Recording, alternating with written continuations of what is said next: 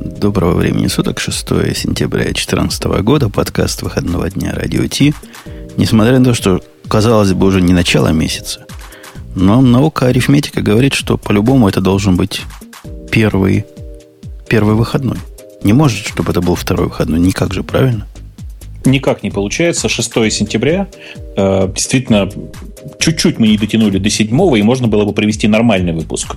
Но кажется, что темы для нормального выпуска нам будет в этом году опять э, в этом сезоне э, поставлять Apple, а произойдет это ровно через неделю. А сегодня выпуск у нас обычный, совершенно гиковский, с нашими любимыми, очень техническими темами. Мы непременно, непременно в технические темы идем вот прямо сейчас. Хотя первая тема не то чтобы уж совсем техническая, но она связана с нашим генеральным спонсором, о котором лишний раз послушать Запускай. не помешает. Это шоу создано при поддержке Digital Ocean. Digital Ocean – провайдер доступного облачного хостинга. Всего за 55 секунд и 5 долларов в месяц вы можете создать свой облачный сервер в одном из дата-центров, расположенных в Нью-Йорке, Сан-Франциско, Амстердаме и Сингапуре, и управлять им с помощью простой, интуитивно понятной панели управления или воспользоваться мощным мощным API. Начните прямо сейчас.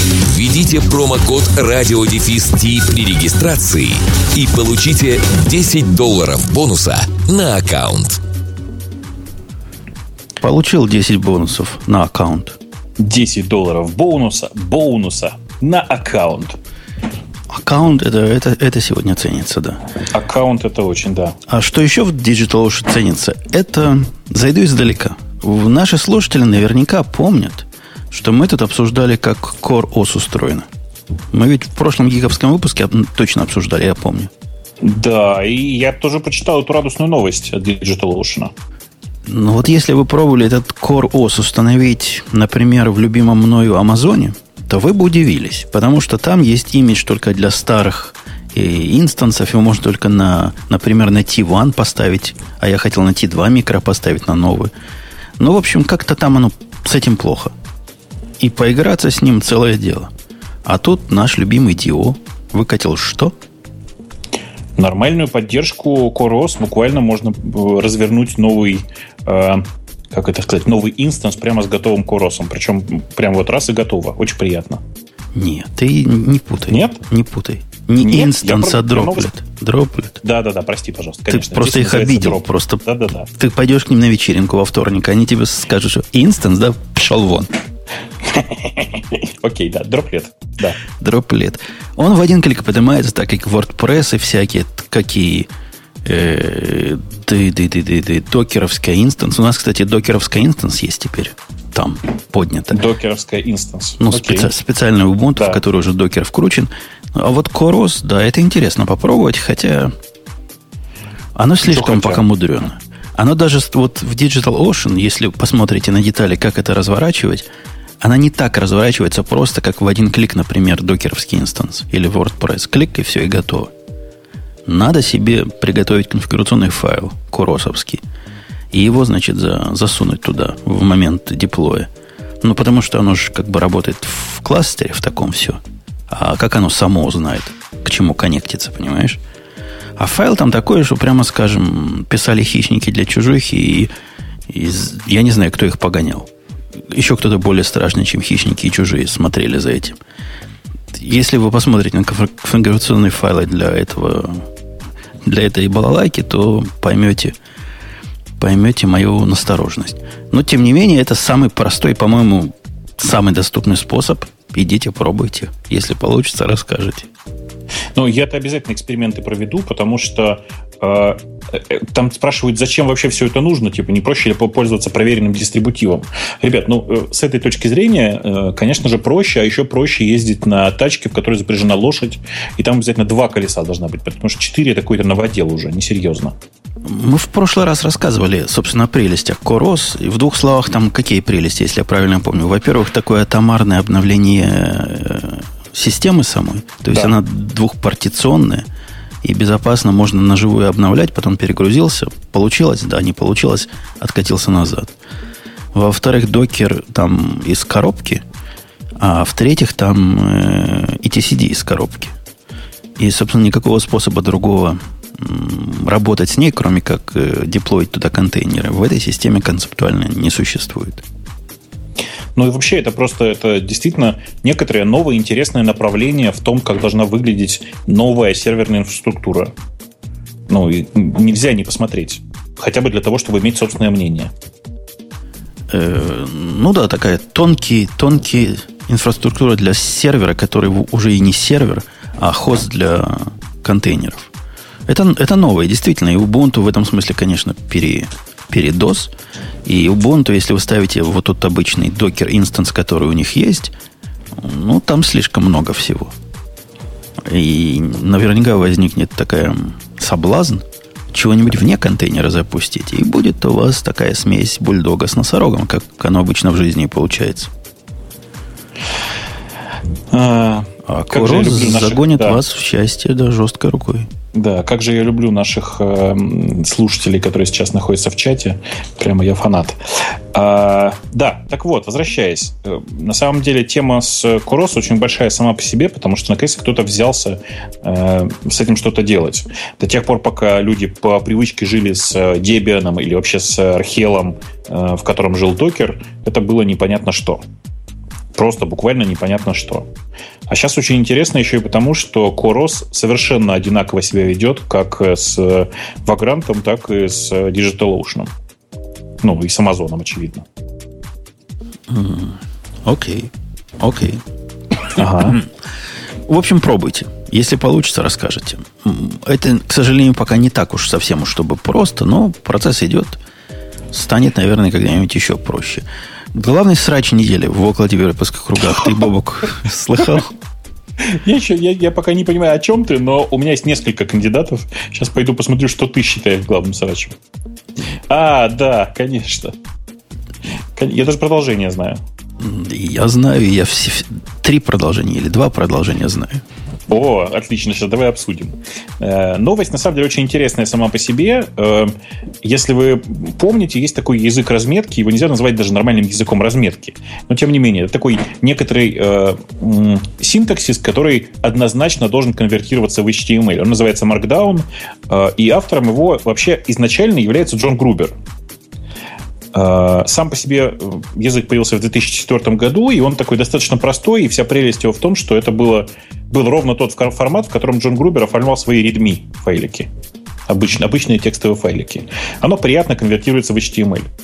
Э, дальше было довольно забавно, потому что Аарон Шварц, который в это же время делал проект, который у него назывался, как сейчас помню, TXT to HTML, он его забросил, посмотрел на то, что делает Грубер, присоединился к этой, ко всей этой концепции, они договорились насчет самого важного. Нужно ли э, делать, э, как это сказать, э, отбой в абзаце перед списками или не нужно. Э, в конце концов, до чего-то договорились, и таким образом вот в 2004 году появился некоторый, это не стандарт, описание формата, вот так скажем. А, понятно, что с тех пор прошло 10 лет. А, за это время появилось огромное количество парсеров и генераторов HTML на базе Markdown. И вообще он Погоди, Гру- такой, Грубер да. сам представил первый парсер. Да, он, да. Страшно говорят, подделка да. на перле, которая как-то коза-криво, но работу делала. Да, да, да. А Шварц написал такой же на питоне, и оно тоже криво, косо, но как-то свою работу делало. Слава богу, она потом закончилась. В смысле, вот сразу переписали довольно большое количество раз э, этот парсер, и появилось довольно нормальное решение. В общем, давай скажем так. Ну вот, это то, с чего все началось. А прошло 10 лет. Все, кто пользуется Markdown, начали переживать из-за того, что э, все по-разному себе представляют, как рендерить HTML из этого Markdown. И чуваки из Reddit и GitHub изначально э, договорились до того, что давайте выработаем некоторый стандарт. И э, начали организовывать комитет, который называется стандарт э, как называется? Стандарт, Markdown Mark, чего-то там, я уж не помню. Как называется комитет у них? И не помнишь? Как-то назвали комитет. Ну, комитет по стандартизации маркдауна. Ну да, стандарт, он называется стандарт маркдаун. А, понятно, что и к этому тут же присоединились еще несколько компаний, в частности, э, знаменитый гей Stack Exchange. А, и я пошел еще смотреть. А, и автор Пандока, одного из самых популярных конвертеров в из Markdown в разные другие форматы. Вот. Они, собственно говоря, начали этим заниматься довольно давно на самом деле. В смысле, это произошло не сейчас, а произошло, наверное, год или больше назад, я уж не помню. Это давно, в общем, довольно было. И, а сейчас они просто торжественно сказали, ребята, у нас вот есть вот такое предложение, вот так должен выглядеть э, Markdown, и вот вам набор текста, тестов для того, чтобы проверять, что ваш парсер работает правильно. Как вам? Ну, в общем, казалось бы, все мирно, все тихо. На самом деле нет, потому что все произошло дальше довольно весело. В тот момент, когда они выпустили, э, собственно, вот, этот, ну, вот это описание, эти тесты, Джон Грубер, который был изначально, я напомню, изначальным автором концепции, был, мягко говоря, возмущен произошедшим, потому что ну, что за фигня, значит, э, какие такие стандарты, я вообще главный, я маркдауном командую, я повелитель маркдауна. А, и, как обычно, повел себя довольно, ну, давай скажем, не очень аккуратно. А, и э, на самом деле повелся настолько неаккуратно, что даже заставил э, закрыть э, непосредственно домен, который называется, назывался стандарт Markdown.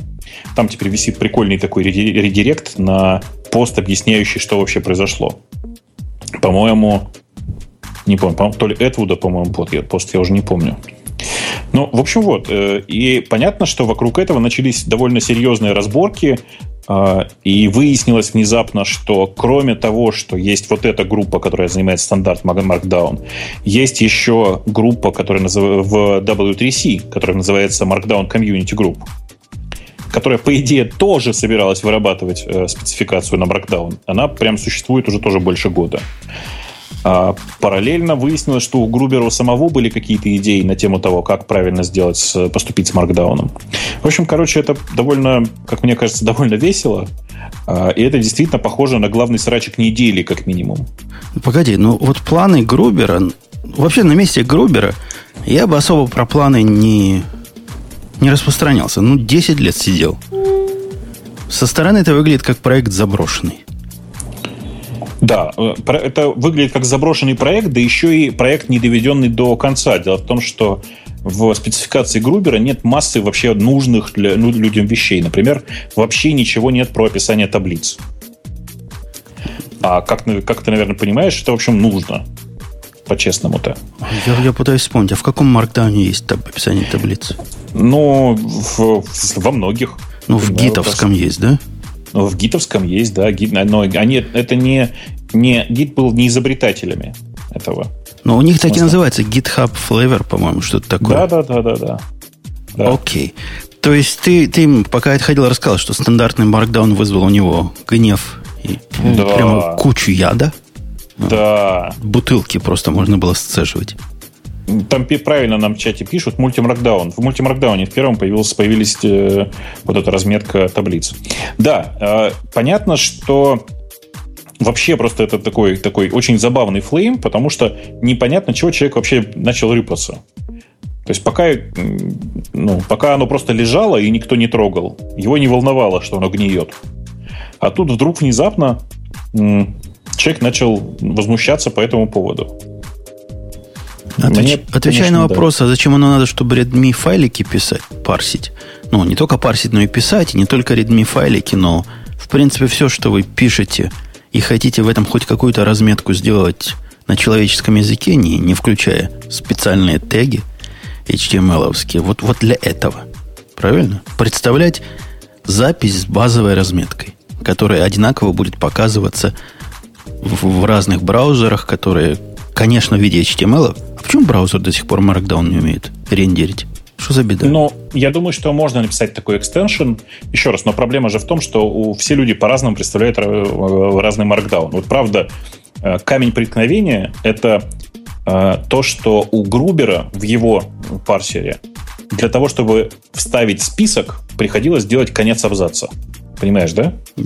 Да, и, по-моему, в нашем тоже приходится делать конец абзаца. Да. В том, который в октопрессе. Да, ну, это по той, же, по той же самой причине. Потому что Грубер так описал, и в конце концов все согласились, что ну окей, пусть будет так. Типа, а как делать тогда вложенные списки? А как делать список, который я хочу сделать внутри абзаца? Понимаешь? То есть... Да, ответ, его спек на этот ответ как-то не дает особо. Именно, ну, нет, его спек дает ответ, типа, если тебе нужен список внутри абзаца, используй HTML. Это ответ? Ну, да. Окей. Значит, он возмутился, но вот та сторона тоже, так скажем, прям повела себя. Ты рассказал, как они себя повели? Прям тоже как-то... Ладно, Грубер. Нет. Ладно, Нет, Грубер. А как та сторона себя повела? Я просто не обратил внимания. Та видимо. сторона... С чего начался скандал? Кто... Они назвали, но они же не просто так с улицы, пацаны. Там целый комитет, там есть известные люди. И некоторых из них я даже раньше читал.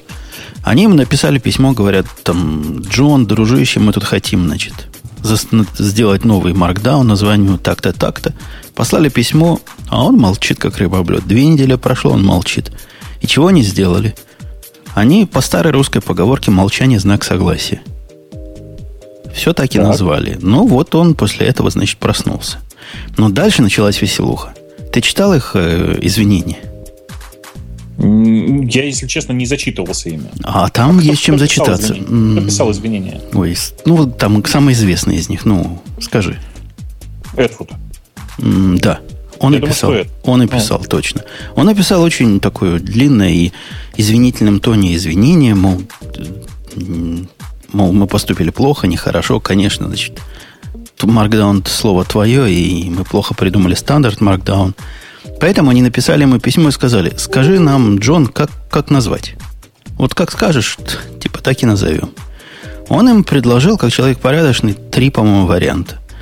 Варианты там были типа педантичный маркдаун, стрикт маркдаун, еще какой-то. Вот такие вот варианты. Они ему в ответ сказали, не, не, нам, нам это не нравится, давай назовем вот так, вот один из вариантов, что мы предлагаем. И послали ему список. В списке был и Common Markdown – и после этого они в подождали. Они именовались, в конце концов, почти. Не, совсем, да. После да, этого они чуть. подождали, догадайся, сколько времени. Еще две недели? 24 часа. А, окей. 24 часа им Джон не ответил. А они говорят, ну он же в Твиттере, он там гадит в Твиттере постоянно, нам не отвечает, значит, он опять согласен. То есть встать два раза на одни и те же грабли за, за такой короткий срок, это надо постараться. Нет, подожди, а что два раза? Они, в смысле, продолжение это было какое? Грубер сказал вообще не используйте слово markdown? Да? Нет, Грубер дал им варианты со словом markdown. Например, strict markdown это было один из, одно из его предложений. Но смысле, они ну, с умной да. головы назвали практически так же, как и раньше. То есть common markdown, markdown и standard markdown это про одно и то же. Как раз про то же самое, против чего он протестовал. Нет, подожди, так все закончилось сейчас-то ведь по-другому. Они теперь называют свой проект не Common Markdown. Все еще смешнее. Они сказали, что раз, короче, э, раз э, Грубер себя так ужасно ведет, то все окей, мы отказываемся использовать слово Markdown. Теперь мы называемся Common Mark. Это уже третий вариант, который, да. вот, под который сейчас они уже домен завели.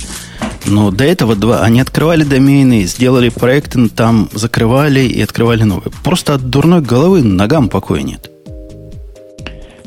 Короче, я, да, я понимаю, что это действительно такая суматоха непонятная совершенно вокруг рояля.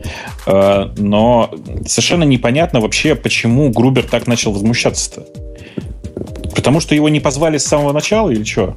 Ну, во- во-первых, они два года работали над этой стандартизацией. Я не знаю, как можно два года над стандартом работать. Там нам с тобой сесть по бутылке взять, и мы за пару часов ну, все ладно. напишем.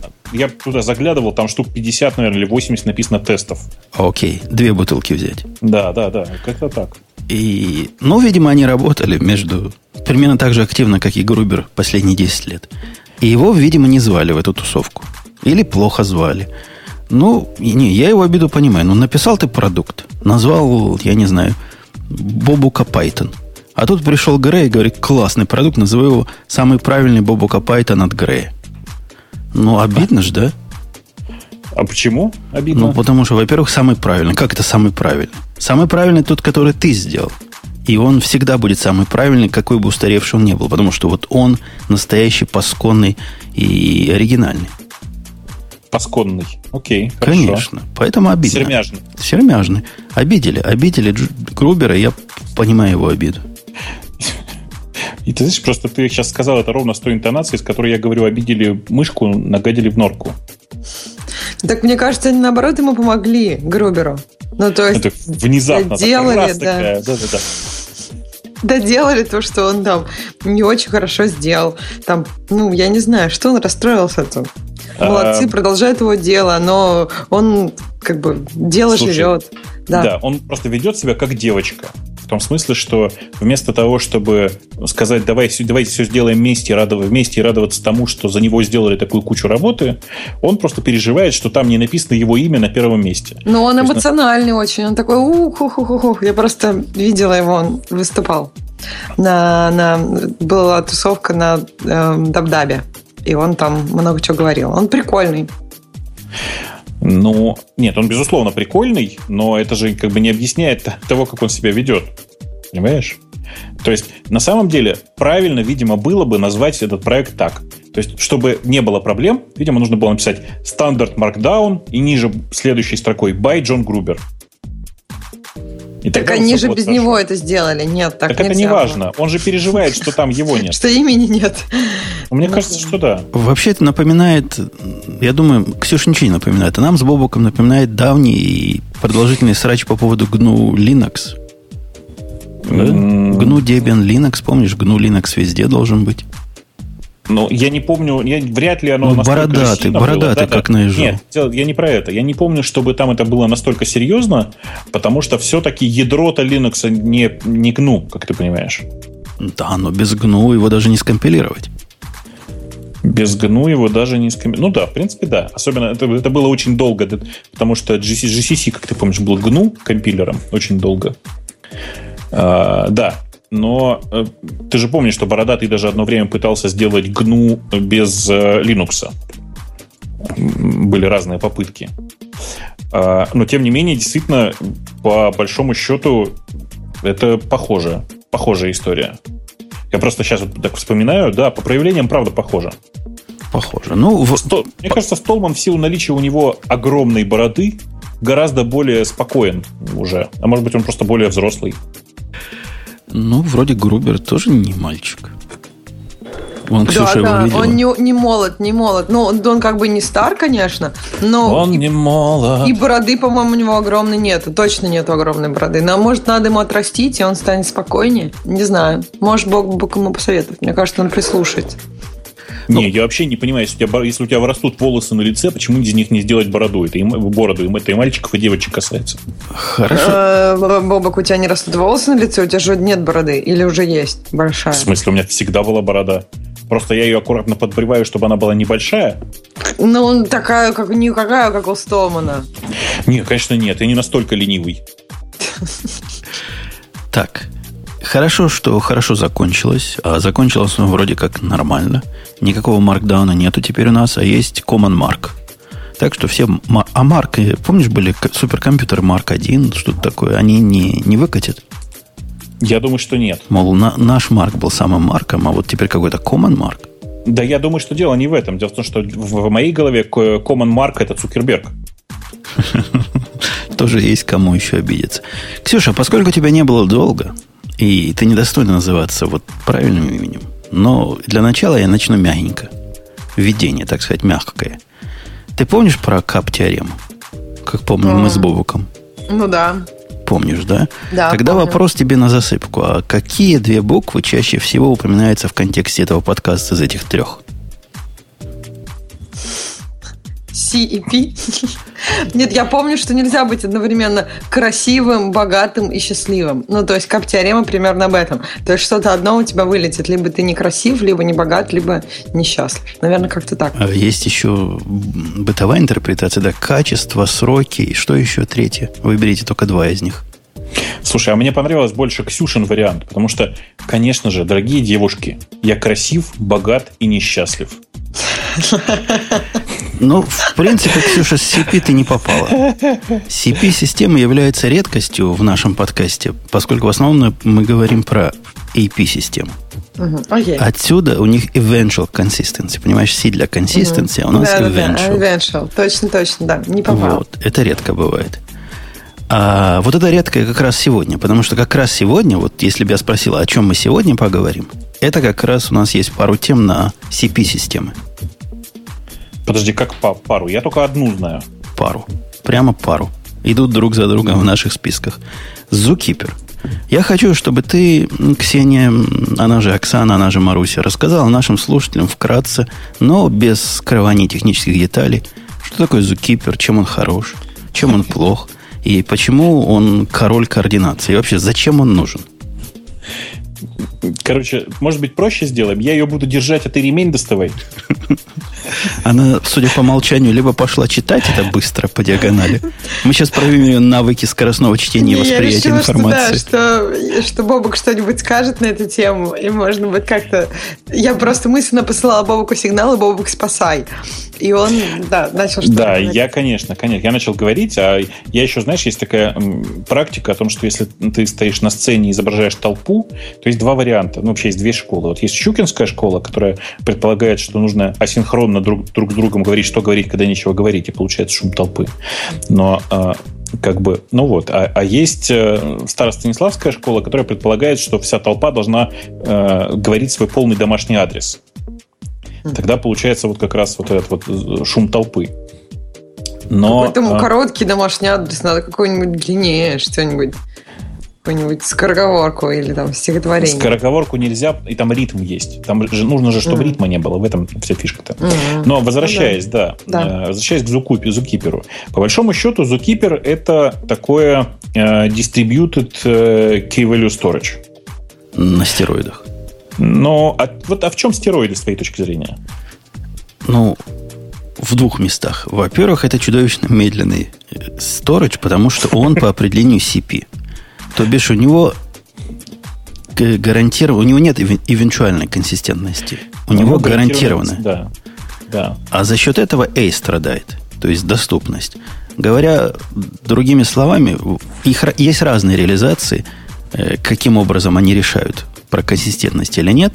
Но как ни крути, если половина и больше половины нодов недоступны, они не могут решить, кто из них лидер – то попытка доступа будет просто либо зависнет, пока не починится, либо просто отвалится, как не смогла. То бишь с A у этой системы плохо. И от этого в практической жизни, когда у тебя разные в сети может происходить, операции могут быть медленные. Посему это не тот ваш любимый key value storage, чтобы засунуть чего-то, как в Redis, потом достать чего-то оттуда. Или засунуть даже документ по ключу, потом достать. Оно не про то. Оно не для этого придумано. А для чего? А придумано оно для чего? Для того, чтобы устраивать координацию разных штук. В принципе, есть два названия таких обобщенных, которые объясняют, чего Zookeeper и вся эта компания делает. Кстати говоря, Zookeeper это, по-моему, первая известная имплементация, которая появилась после описания Гуглом. Как она называлась? Чаби, Чуби, Чуби, что-то такое – они какую-то свою систему для координации, для Distributed Coordination описали. Никогда ее не выкатили, но, ну, как обычно у них бывает, на этом фоне, как в свое время Hadoop появился на фоне их Big Table э, документа, так и на фоне этого Чаби появился Zookeeper потом. Так вот, если тебе необходимо координировать, например, есть частая задача распределенных локов. Ну, как бы мьютексы такие, понимаешь? Первый зашел, остальные не могут. Реализация этой задачи в, в distributed системах, она совсем не простая. Не такая простая, как кажется. И если попытаться городить свой велосипед, ну, я видел много велосипедов. Велосипед можно наворотить вокруг Монги, вокруг MySQL для этого, вокруг а RabbitMQ. Ну, ну, то есть, вот один залочил. То есть, как это реализуется на практике с Монгой, например? С Монгой, ну, как? Монго поддерживает, как это называется, check and modify, или set and modify. В общем, поддерживает атомарные операции, которые позволяют проверить, если значение было такое, измени. Mm. То есть ну, на основании подожди, вот но... этого можно такое накрутить. Подожди, подожди. Но ты, это, это маленький-маленький сабсет э, функциональности Zookeeper. Потому что, по большому счету, Zookeeper – это средство, которое отвечает, работает э, с, на, на три цели. Это синхронизация, координация и конфигурация. Вот как бы это три основных э, кейса, которые в Zookeeper. И если, допустим, для э, так, конфигурирования да, вот этот твой вариант подходит, то для синхронизации вообще-то нет. Потому что делать, ну, делать publish-subscribe э, паттерн на Монге это, конечно, перебор. На Redis можно. И тоже, и тоже Redis-то он же как раз не ECP-система. То ну, есть да. Э, есть возможность, что в результате этой имплементации... Либо надо будет что-то хитрое городить на своей стороне, которое теоретически почти всегда будет работать, но не всегда. Либо жить с тем, что у тебя эвентуаль, эвентуальные локи будут, и синхронизация eventual будет. Не, ну э, это же вообще не вариант, потому что это не про тогда не про нагруженные настоящие системы.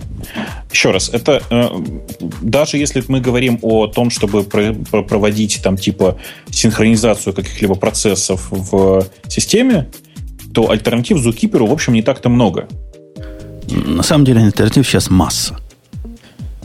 Э, готовых стабильно работающих, расскажи, например, какой. Вот самый явный для тебя какой? Ну, из из известных есть два, даже три. Есть ETCD, который является стабильным, по-моему, уже. Он часть как раз Core OS, о которой мы говорили раньше. Есть и консул, о котором у нас в планах сегодня поговорить поподробнее, который пока не стабильный, но, ну, то есть он еще не первая версия, но люди его смело используют. И есть и тот, который под консулом бежит, низкого уровня, по-моему, серф называется. Ага. И он тоже в таком полу, полурабочем состоянии. Есть еще но... Ну. Дозер или Дозер, по-моему. Дозер, дозер. Но, по-моему, автор Дозер уже перешел в ETCD работать. По- по-моему, ничего кроме ETCD на самом деле нет. Это единственный сейчас конкурент, и он свежий очень на фоне Зукипера. Потому что, напомню, Зукипер появился, мягко говоря, немножко раньше. Но вот с тех пор, как он появился, как и такая имплементация этого чуби-чаби, весь народ плакал от его относительной сложности. Потому что Zookeeper-то, как Бобок правильно сказал, три вещи делает. Синхронизацию делает, локи делает, делает конфигурацию. Ну, часто очень используют такие системы для координации в виде выбора лидера. Лидер election – это очень частая про- проблема в системах distributed. То есть очень-очень не всегда возможно устроить совсем параллельную работу всего – а необходимо устроить как-то одни особые, а другие менее особые. Если вы понимаете, о чем я говорю. Ксюша, ну. ты понимаешь, да? Мне кажется, Ксюша... Лидер это который раздает задачи? Да ну, нет, лидер вот может от, от, от разных... В контексте задачи. Например, есть у тебя задача, необходимо устроить м, публикацию каких-то событий э, в надежном виде. Угу. То есть для того, чтобы публиковать события, и, и, и, допустим, у тебя можно события с двух разных мест, с двух разных центров публиковать. Угу. Есть один паблишер, есть другой паблишер. Эти паблишеры теоретически могут все публиковать в общую очередь, тогда клиенты могут теоретически понимать, что бывают дупликаты, и таким образом разгребать. Не всегда это возможно, и, допустим, в этом случае будет другой паттерн, когда у каждого паблишера своя очередь. А уж клиент как-то должен понять, из какой очереди в каждый момент времени читать. Но из какой читать? Кто у нас главный сейчас? Кто у нас мастер? Какая очередь у нас главная? Понимаешь? Вот это типичный лидер election use case. Ну, есть же прекрасная альтернатива. Решать этот вопрос стахастически. Подкинул монетку. Так нет, но у них же, по идее, будут разные, э, ну, у паблишеров будут разные продукты. Или, ну, только могут быть дубликаты. Или у них все ну, будет одинаково. Если бобуковским методом решать, то там сложно. Надо будет состояние хранить, надо будет понимать. Ну, это, это самый сложный. Теоретически возможный способ, но практически самый сложный. Слишком много координаций понадобится для вот такой работы. А, собственно, мы в, чем, в чем новость-то? В смысле, мы с чего вдруг решили поговорить по Zookeeper? А потому что вот Ксюша, например, не знала, что это такое. У Zookeeper есть такая фишка. Кроме того, что он является key value store, который можно как бы файловую систему построить. То есть ключи Но... могут быть вложены. Вот в этом смысле Давай. иерархия ключей. Давай так, это называется, как это... Э, да, подожди, это, это и, и, и древовидное пространство ключей, вот как. Точно. Называется. В каждый ключ можно положить значение. И вот тут как раз мы двигаемся к, к тому пункту, который ты, Бобук, объяснил, как хранение конфигурации. То ага. бишь, там можно кусок JSON засунуть, который потом ну, кто, тот, кому надо, запросит и получит гарантированную конфигурацию, нужную, может быть, разные конфигурации в зависимости от разных ключей. Такой общий стор для конфигурационных данных.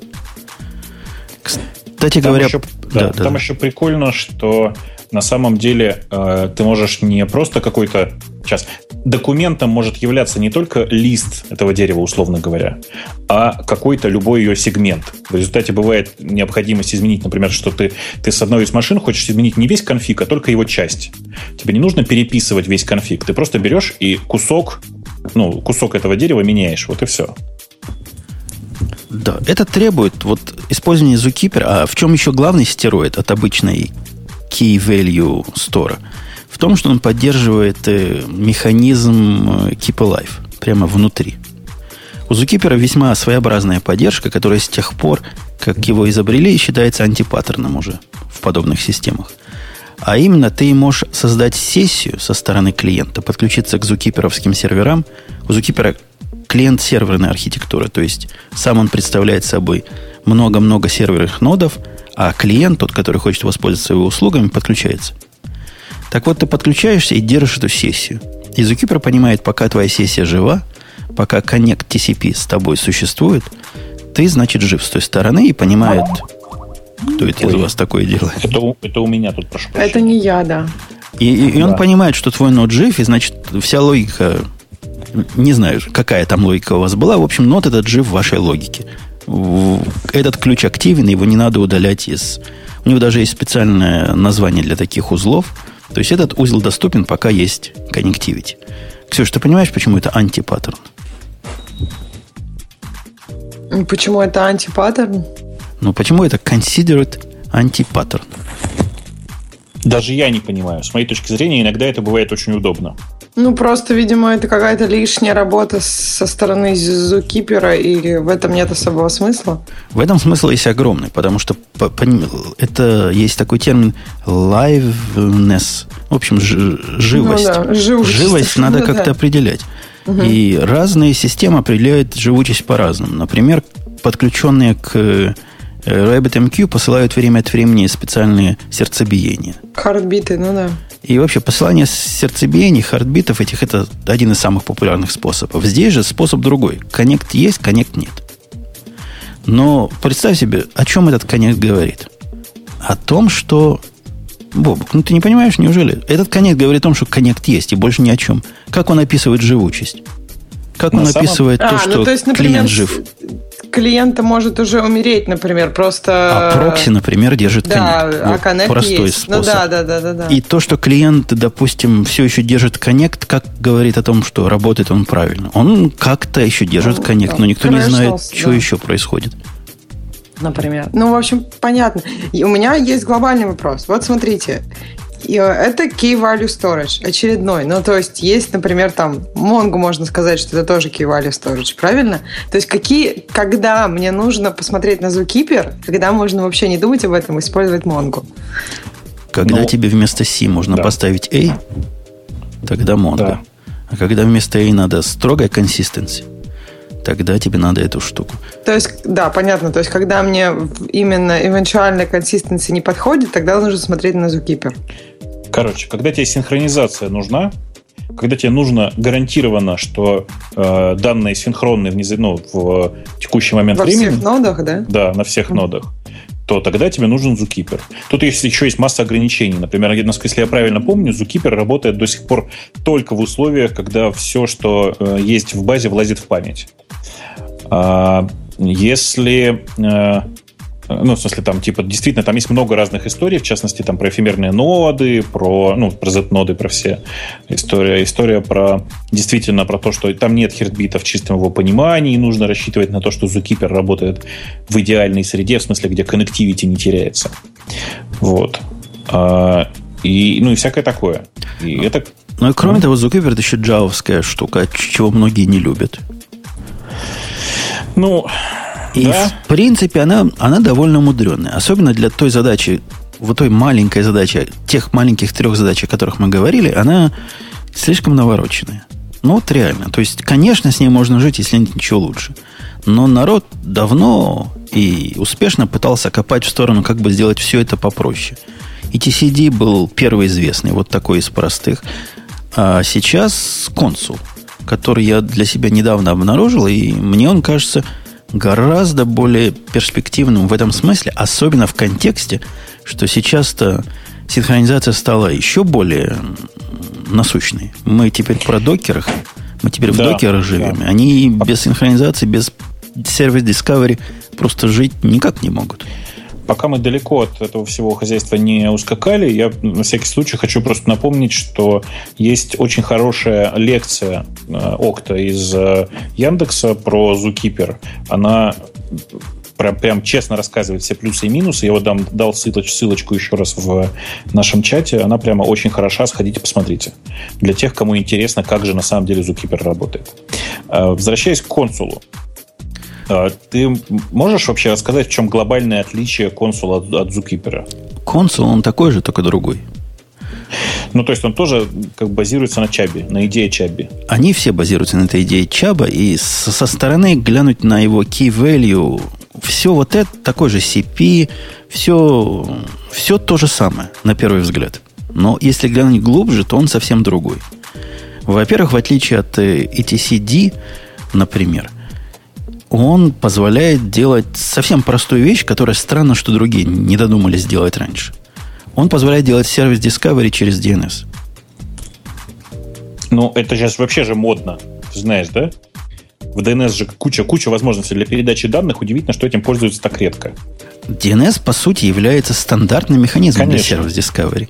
И удивительно, что никто этим особо и не пользовался до...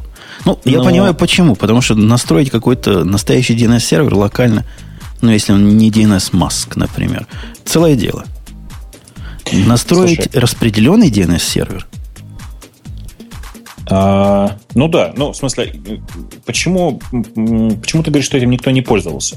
Я тебе просто хочу напомнить, что есть э, ZeroConf. Помнишь, да, что такое ZeroConf? Помню. Расскажи для Ксюши. А, это такой а, набор технологических компонентов, давай скажем, а, которые, по сути, и предоставляют средства для а, конфигурирования, скажем, сети и доступа к сервису а, в типа в таких в около юниксовых средах в первую очередь. Реализации на самом деле сейчас всего две этого, этого, этого самого ZeroConf, и обе они как раз вот на уровне э, конфигурация сети плюс конфигурация такого ненастоящего как бы DNS. Э, это рандеву, и в случае с рандеву оно работает прямо мне очень, мне очень нравится. И есть юниксовый такой же демон, который называется Авахи. А, и на самом деле у большинства пользователей macOS, э, собственно, рандеву поднят и работает. И у меня дома именно так все устроено, мне на самом деле очень нравится. Ты, а, ты, а дай, ты дай Ксюше вопрос да. на засыпку, потому что она сегодня виновата. Ксюша, а не кажется тебе, что мы с Бобуком ерунду несем? Да. Ты кажется. можешь спросить, ну, что за DNS такой шмиенес? Все, что мы можем DNS сделать, это резолвить имя в адрес. Как, как, как бы ты вот на такое ответила наезд? Сама бы наехала, как бы ты сама ответила? Нет, нет, нет, нет, нет, отвечай ты. Это же я наехала. Что за дела? А мы ответим Бобу как? Читайте спеки. Узнайте для себя, не, что не. есть SRV-записи в DNS. Да на самом деле SRV, TXT записи есть неограниченное количество способов использовать DNS как э, э, key value базу, скажем так. А, а, а зачем это? Ну, то есть, если тебе нужна маленькая, то есть, почему не сделать нормальную key базу? Зачем это через DNS все гонять? Потому что тебе оно надо для Discovery. То есть, а, а DNS и... это как раз про Discovery. Ну, Понимаешь, чтобы Слушай, переводить одно в другое. Нет, я поняла, что ты не можешь перевести там буковки в циферки. Тебе для этого нужны какие-то еще знания дополнительные, и поэтому ты туда это тоже суешь. Ну, DNS. Нет и да. На самом деле, вот На самом деле, вокруг DNS огромная совершенно инфраструктура. Уже давным-давно все придумано. Например, как форвардить запросы в случае, если в твоей базе, в которой сейчас клиент обратился, нет ответа на, теку, на запрос пользователя. То есть на запрос э, клиента. А, придуманы системы каскадных DNS. Э, Придуман способ, ну, то есть придуманы способы, как э, отвечать клиенту, сколько времени кэшировать запись, ну и так далее. То есть DNS в силу своей архаичности, он очень сильно продуман. А ну и понятно, что внутри него можно там, по сути, отдавать любые данные. При этом, конечно же, так как мы говорим про сервис Discovery, э, можно пользоваться стандартными средствами операционной системы для сервис Discovery. Вот и все. Ну, в самом простом, Ксюша, случае, когда действительно тебе есть несколько монговских узлов, и ты не знаешь, к какому ты должна подключиться в тот или иной момент, банальнейшая DNS сервер Discovery просто перевести адрес там Mongo Master или Mongo, я не знаю, Writer в какой-то адрес, это уже много. И это красиво и просто делается через DNS. Тебе вообще ничего не надо делать с клиентской стороны. Это ну, же прекрасно. Слушай, давай, давай в простом случае скажем. Например, вот у меня дома, у меня дома есть э, мой, мой маленький локальный сервер. Он называется сервер.local. Ну, в смысле, это вот просто прямо такая DNS-запись. В случае, когда я его выключаю, ну, при этом, чтобы вы понимали, дома у меня все IP-шники раздаются динамически. Ну, то есть я его перезагрузил, он получил новый IP-адрес, и это совершенно нормально, потому что все обращаются к нему по адресу service.local. Что происходит дальше? На самом деле, никакими, ну, на сервере, в смысле, на моем роутере, давай по-другому скажем, никакого изменения маршрутизации, ничего вот этого нет. На самом деле, в силу того, что используется рандеву, э, и используется, э, ну, рандеву, рандеву, э, который встроила нам Apple в операционные системы, э, совершенно прекрасно все это работает просто на мультикастах. То есть это такой мультикаст DNS, с помощью которого в Apple все работает. В случае же с консулом, как я понимаю, все по-другому. Да? В случае с консулом это DNS является просто... Они имплементировали DNS-сервер у себя внутри консуловских э, агентов и консуловских серверов. Кстати, надо сказать, в отличие от Zookeeper и TCD, у них такая трех- или двухуровневая система. Есть отдельная сущность сервера, которые такие же, как сервера в, э, в других конфигурационных сервисах, такие же, как в Zookeeper. Но кроме того, есть еще клиенты. И ты эти клиенты-агенты ставишь на каждый нод, который, собственно, нод, который должен проверять про себя живучесть, знать про себя все остальное, и твоя программа подключается именно к твоему конкретному агенту на твоем же бегущем сервере. Дает это тебе много чего интересного. Например, они тебе позволяют внутри этого агента устроить разные проверки живучести и запрограммировать их на таком простеньком DSL, вот как тебе угодно. То есть, понимаете глубину, да? У нас уже не какое-то, не какое-то сердцебиение, не какие-то сессии, а именно полноценное понимание того, что твой агент жив, и агент твой общается с твоей аппликацией определенным образом и понимает, что и программа жива, или программы живы, и вот таким образом, жив или не жив нота и определяется. Это, это круто. Это отличает его сильно от других. То есть вы интегрировали какую-то систему мониторинга внутрь ну, вот этого конфиг-стора. И вообще, ну, сама по себе идея использовать DNS уже вызывает уважение, я считаю. Это да. Есть еще третья у него. Она уже из коробки заточена по то, чтобы работать между несколькими дата-центрами.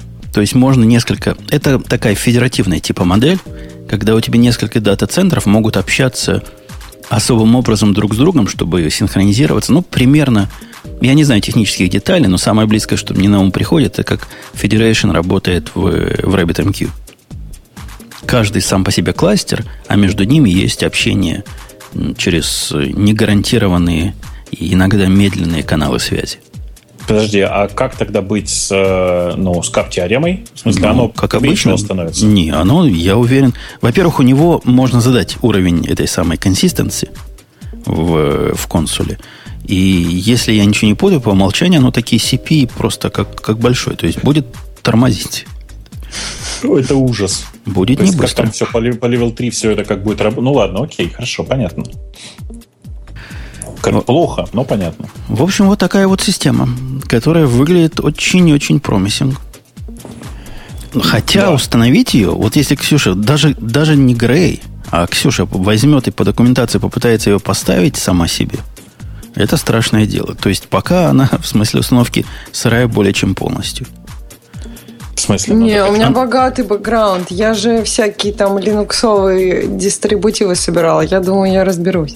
Ну, она раздается в виде сорцов на Go, которым ты сам пишешь все конфигурационные файлы. То есть Мои... никакого деба, ничего нету. Все, все, все это сам. Не, все ну это сам где-нибудь на гитхабе у кого-нибудь наверняка валяется какой-нибудь там. Есть, есть инструкции, а для тех, кто ленивый, какие есть production ready консулы в докере. Ну вот, да, я тоже читаю уже конец ранний консул докер, и там даже видюшка есть. Видюшка это просто уже для совсем для домохозяек. Да ты что, ты эту видюшку смотрела? Нет, вообще.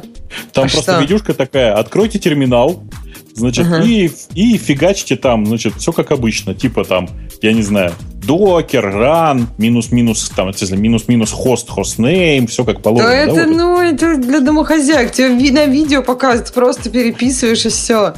Так что это не страшно. Я вот тут недавно IntelliJ IDEO хотела поставить. Вот она у меня говорит, давайте мы вам Java 6 скачаем. Нафига ей Java 6, если у меня Java 7 стоит?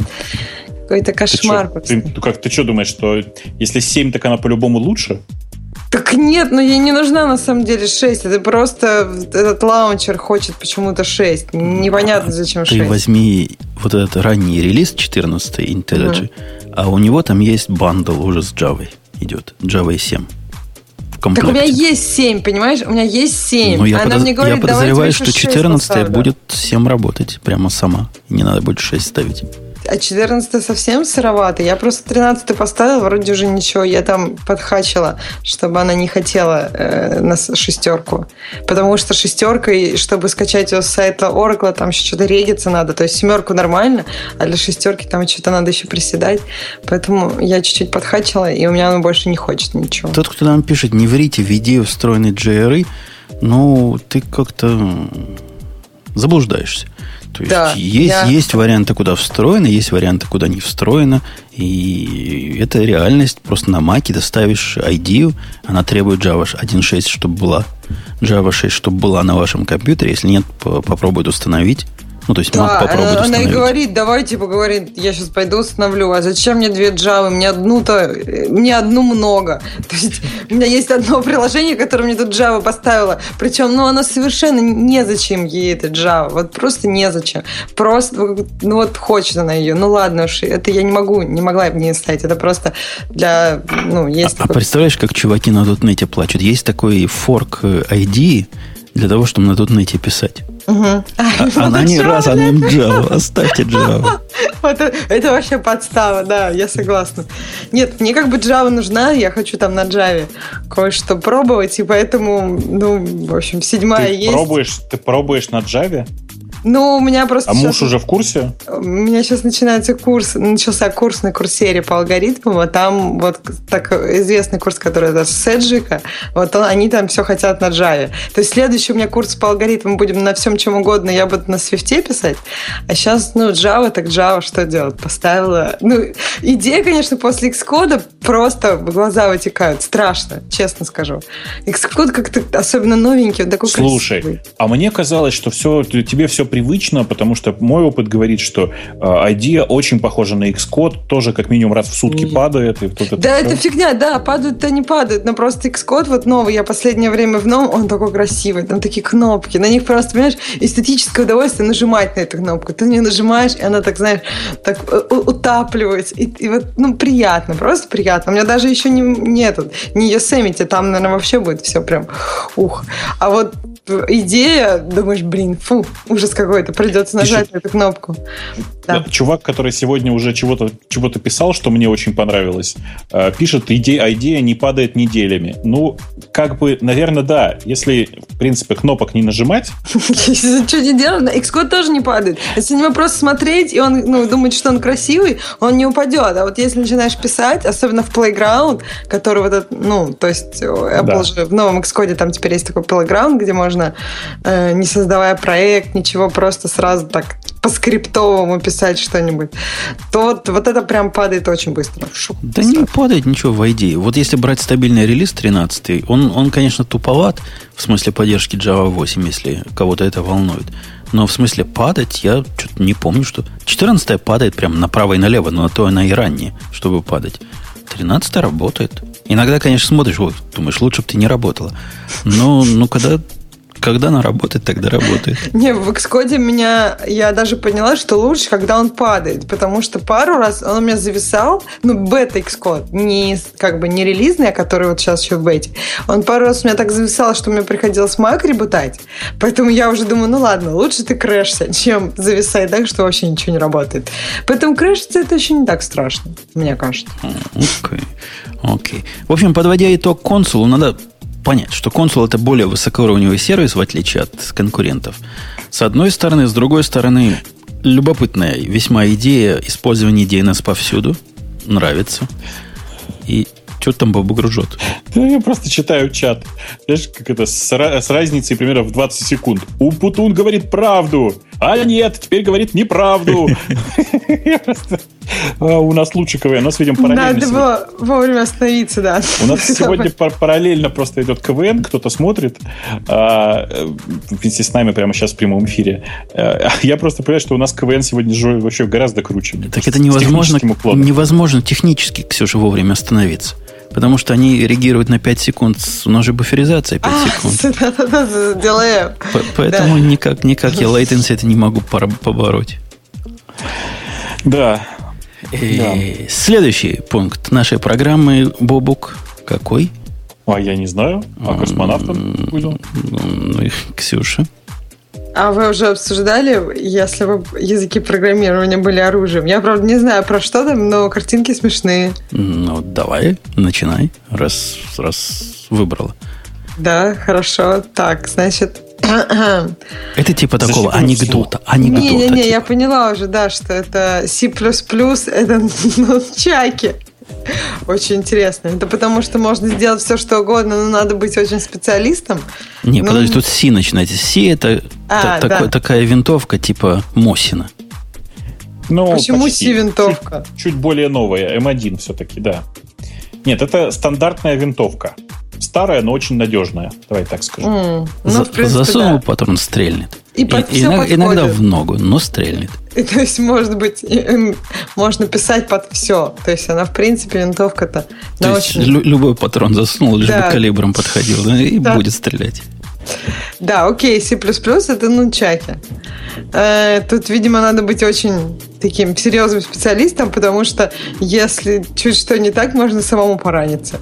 То есть... Ну, там, конечно, смысл немножко другой. А смысл в том, что это очень мощное и впечатляющее оружие. Но требуется много лет для того, чтобы им овладеть. И чаще всего ты начинаешь какой-то момент думать, что лучше бы ты использовал что-то другое. Например, Похоже? винтовку Мосина.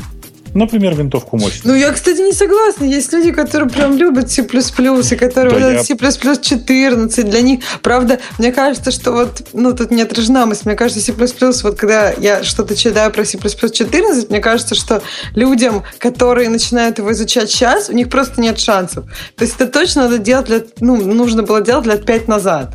То есть Слушай. если ты тогда что-то писал на C++, сейчас у тебя есть еще какие-то шансы. И то, если ты интересуешься хаскелями какими-нибудь. А иначе иначе нет шансов.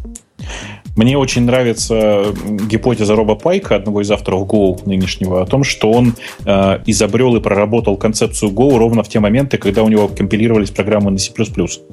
Э, а вот, вот эти люди, да. Ксюша, которых ты упоминаешь, которые C++ любят, это как mm-hmm. раз в контексте рисунка те самые, которые вот виртуозно нунчакой крутят. А мы mm-hmm. на них смотрим со стороны, вау, ниндзя-черепашки. Не, ну да, да, да может быть. Там нам как... в чате подсказывает еще хорошую цитату из э, Линуса, в смысле из Торвальца. Наличие адекватных C++ программистов только ухудшает ситуацию. Нет, ну это неправда. То есть, как бы, да. это хорошо. Это значит, что все-таки есть люди, которые как бы в состоянии это использовать как бы нормально. Просто их не так много. Да, ты знаешь, там на самом деле правильно, там нам в чате подсказывают действительно, что в большинстве случаев C++ любят те люди, которые на нем, в принципе, на работе не пишут. И я на самом деле склонен с этим согласиться, потому что даже люди, которые действительно серьезно овладели нунчаками, в большинстве случаев предпочли бы винтовку Мосина. А, я вот, кстати, ну, то есть у меня есть такая много достаточно знакомых, которые любят C++, и если они на работе на нем не пишут, они прям страдают, начинают болеть и, и все время хотят писать на нем. Ну, то есть... Ну, ок- окей, но в смысле, ты понимаешь, ну, чеки ведь можно тоже по-разному использовать. Может быть, человек просто втянулся. Ну, да, да, такое. нет, это я согласна. Если ты просто, да, когда ты нунчаками орудуешь, и у тебя это получается, и тебе как-то хорошо и приятно, и ты там хочешь все более какие-то крутые нунчаки, как C++ 14, то есть там, я не знаю, все что угодно уже туда втянули. А если тебе надо при этом на чем-то другом, на той же винтовке, ты думаешь, ну, где же мои нунчаки? И так далее. Да что мы тут, собственно, мы ж не, не политически корректный подкаст проводим. В чем правильно, прямо не сказать? C++ плохой язык. Да, ну, ты знаешь, как? Про каждый язык можно не, сказать. Не, не про каждый, про C, про многие можно сказать. Про C++ можно однозначно сказать, что C++ плохой язык для проекта, в котором больше 200 строчек кода. Нет, давай так. C++ плохой язык. Правда, язык ужасный. Серьезно но как бы деваться некуда. Вокруг него построена довольно большая индустрия. Да подожди, ну а какой язык вот так ты однозначно скажешь хороший? Мне кажется, у каждого языка есть свои проблемы, есть свои не, плюсы, нет, области применения. Хороший язык это другой вопрос. Это уже вопрос субъективный. А вот плохой язык это вопрос объективный. Мне кажется, плохой это тоже, ну, то есть есть какие-то общепринятые плохие языки, э, там, ну, например, PHP. То есть это доста- ну, большая часть комьюнити программерского считает считает, что это нехорошо. Но про C++ мне кажется, что такого полного единства нет. Да, есть много людей, которые считают, что он плохой. Они считают, что надо использовать C. Есть там другая часть, которая любит Java, и поэтому C++ плохой. То есть, мне кажется, Не, ну C++ вот, плохой вот на То, что нам отвечает Барлок, что на C++ написали целый KD и ничего, это замечательный пример, который только поддерживает мой и Linux Adobe. Не, мне кажется, что вот наш, что на чем написали, ну, то есть это не, не, не стопудово доказывает хорошесть или плохость какого-то языка. Там бывают еще другие обстоятельства. Да нет, ну подожди, Ксюш, ты, ты ведь в, в цирке не выступала, а, а смеешься. А мы с Бабуком выступали в этом цирке. В цирке О, да. писания больших программ на C++. Это, это плохо, понимаешь? Я, я не знаю, как еще иначе объяснить. Это плохо. Это язык, который программы на которых трудно очень поддерживать. На нем можно написать большую программу, которую чрезвычайно трудно поддерживать. Ну, подожди, например, если ты используешь C++ Qt, скажем, то ну, что, что, чем это так плохо поддерживает? То есть я вообще участвовала в больших проектах на C++. В частности, мы там использовали Qt, и это проекты были достаточно большие. И я не могу сказать, что... Ну, то есть я не вижу, наверное, языка, на котором это было бы так же ну, ну Qt, в принципе, это не совсем та область. Ну, почему? Это C++? Ну, это как бы C++, код генерации и всякими прочими стероидами. Но я так говорю про настоящие программы, в которых Хорошо. никакого интерфейса а юзеровского нет, которые что-то полезное делают. Нет, но интерфейсы на самом деле часто пишутся на чем... Ну, то есть, если ты пишешь кроссплатформенно с помощью Qt, то интерфейсы ты все равно часто пишешь уже на каких-то нативных балалайках. А весь общий код, который у тебя запускается везде, ты пишешь с использованием Qt. Ну, ну и см- смотри, Занька, вот люди, да. которые писали на C++ из соображений э, лаконичности, соображений то, что им надо больше мощи, чем C, собственно, вот это, да, было, и хотели какой-то объектно ориентированный, все вот эти свои доводы уже растеряли со временем. Они уже объектно ориентированно не хотят. Моща вот этого языка им кажется пугающей. Многим из них, всем моим знакомым, кажется пугающей. Возможности сделать неправильно бесконечное множество. И мы наблюдаем, по-моему, совершенно справедливый уход этих людей с C++. Теперь у них есть ниша, куда уйти. Есть в Go. Они в Go все рванули. Да нет, конечно. Ты что, нельзя уйти в Go? Фанаты C++, C++ никогда не уйдут в Go. Там нет нормальных темплейтов. А, там ну, нельзя... но обещали добавить дженерики. Там не, конечно, там нельзя написать э, решалку, там нельзя написать алгоритм, который э, берет из, из хедера текущее состояние крестиков-ноликов и доводит игру до конца в процессе компиляции, понимаешь? Конечно, это, это Это я не шучу сейчас, если что. У меня такой пример просто есть. Давайте, про C++ можно вечно говорить. Я, да. я четко уверен, что это плохой язык. И на нем писать сейчас просто не надо вообще никому, если, если по работе не заставляют. Следующий язык это Perl. Perl. Первый, по-вашему. Да, он, он, он считается тут коктейлем Молотова, потому что э, использовать его можно только один раз, и только немногие люди его до сих пор используют. Но про один раз я, в принципе, согласна, потому Нет, что... Ты, у тебя проблемы с английским языком. Да. Они Почему? говорят, что когда-то он использовался. Ну, То, собственно, да, смысл. Да, да. Од... Было, там, было время, когда их использовали против немецко-фашистских танков. А, да, да, да, да. Это про один раз, это скорее мне уже кажется. А я, я бы его скорее, я бы его скорее сравнил с гранатой без э, вот этого кольца, которое Чики. берешь в руки и может взорваться, а, а может не взорваться. Может в руках, а может потом, когда кинешь. И поэтому, собственно, никого не выжило из тех, кто ее раньше бросал. Да, нам там в чате справедливо замечают, что если выключить все, что написано на C и C++, то будем смотреть черный экран. Не, это, конечно, правда, просто это не облегчает, э, ничего не говорит о языке. ну вот деле. да, я тоже считаю, что проекты, которые были на нем написаны, ну как бы другие, есть еще другие основания, кроме хорошести, ну, кроме качества языка какие-то. Ну, а вообще, да, большинство, как все вещи, которые нас окружают, сделаны в Китае, так большинство софта, очень много софта написано на C и плюсах часах. Это факт. А, дальше Java. Java — это очень автоматическое оружие. Это 240G. Что это такое? Это пулемет какой-то, да? Ну, судя по рисунку, да. Это, а, то есть ст- это неизвестный какой-то? Станковый пулемет, короче. А, это, да, это стационарный пулемет, а, с которым, кстати, ходил, напомню, в команда. Помните? Он выбегал с двумя такими пулеметами. Шварценеггер. Да, ш, да. Губернатор Шварценеггер выбегал с двумя такими пулеметами. А, и, ну, собственно, действительно, это такое мощное, серьезное оружие, которое прям безостановочно стреляет до тех пор, пока, вы не, пока в ленте, которая используется в пулемете, не попадается э, null pointer exception, и после этого автомат взрывается вместе с вами.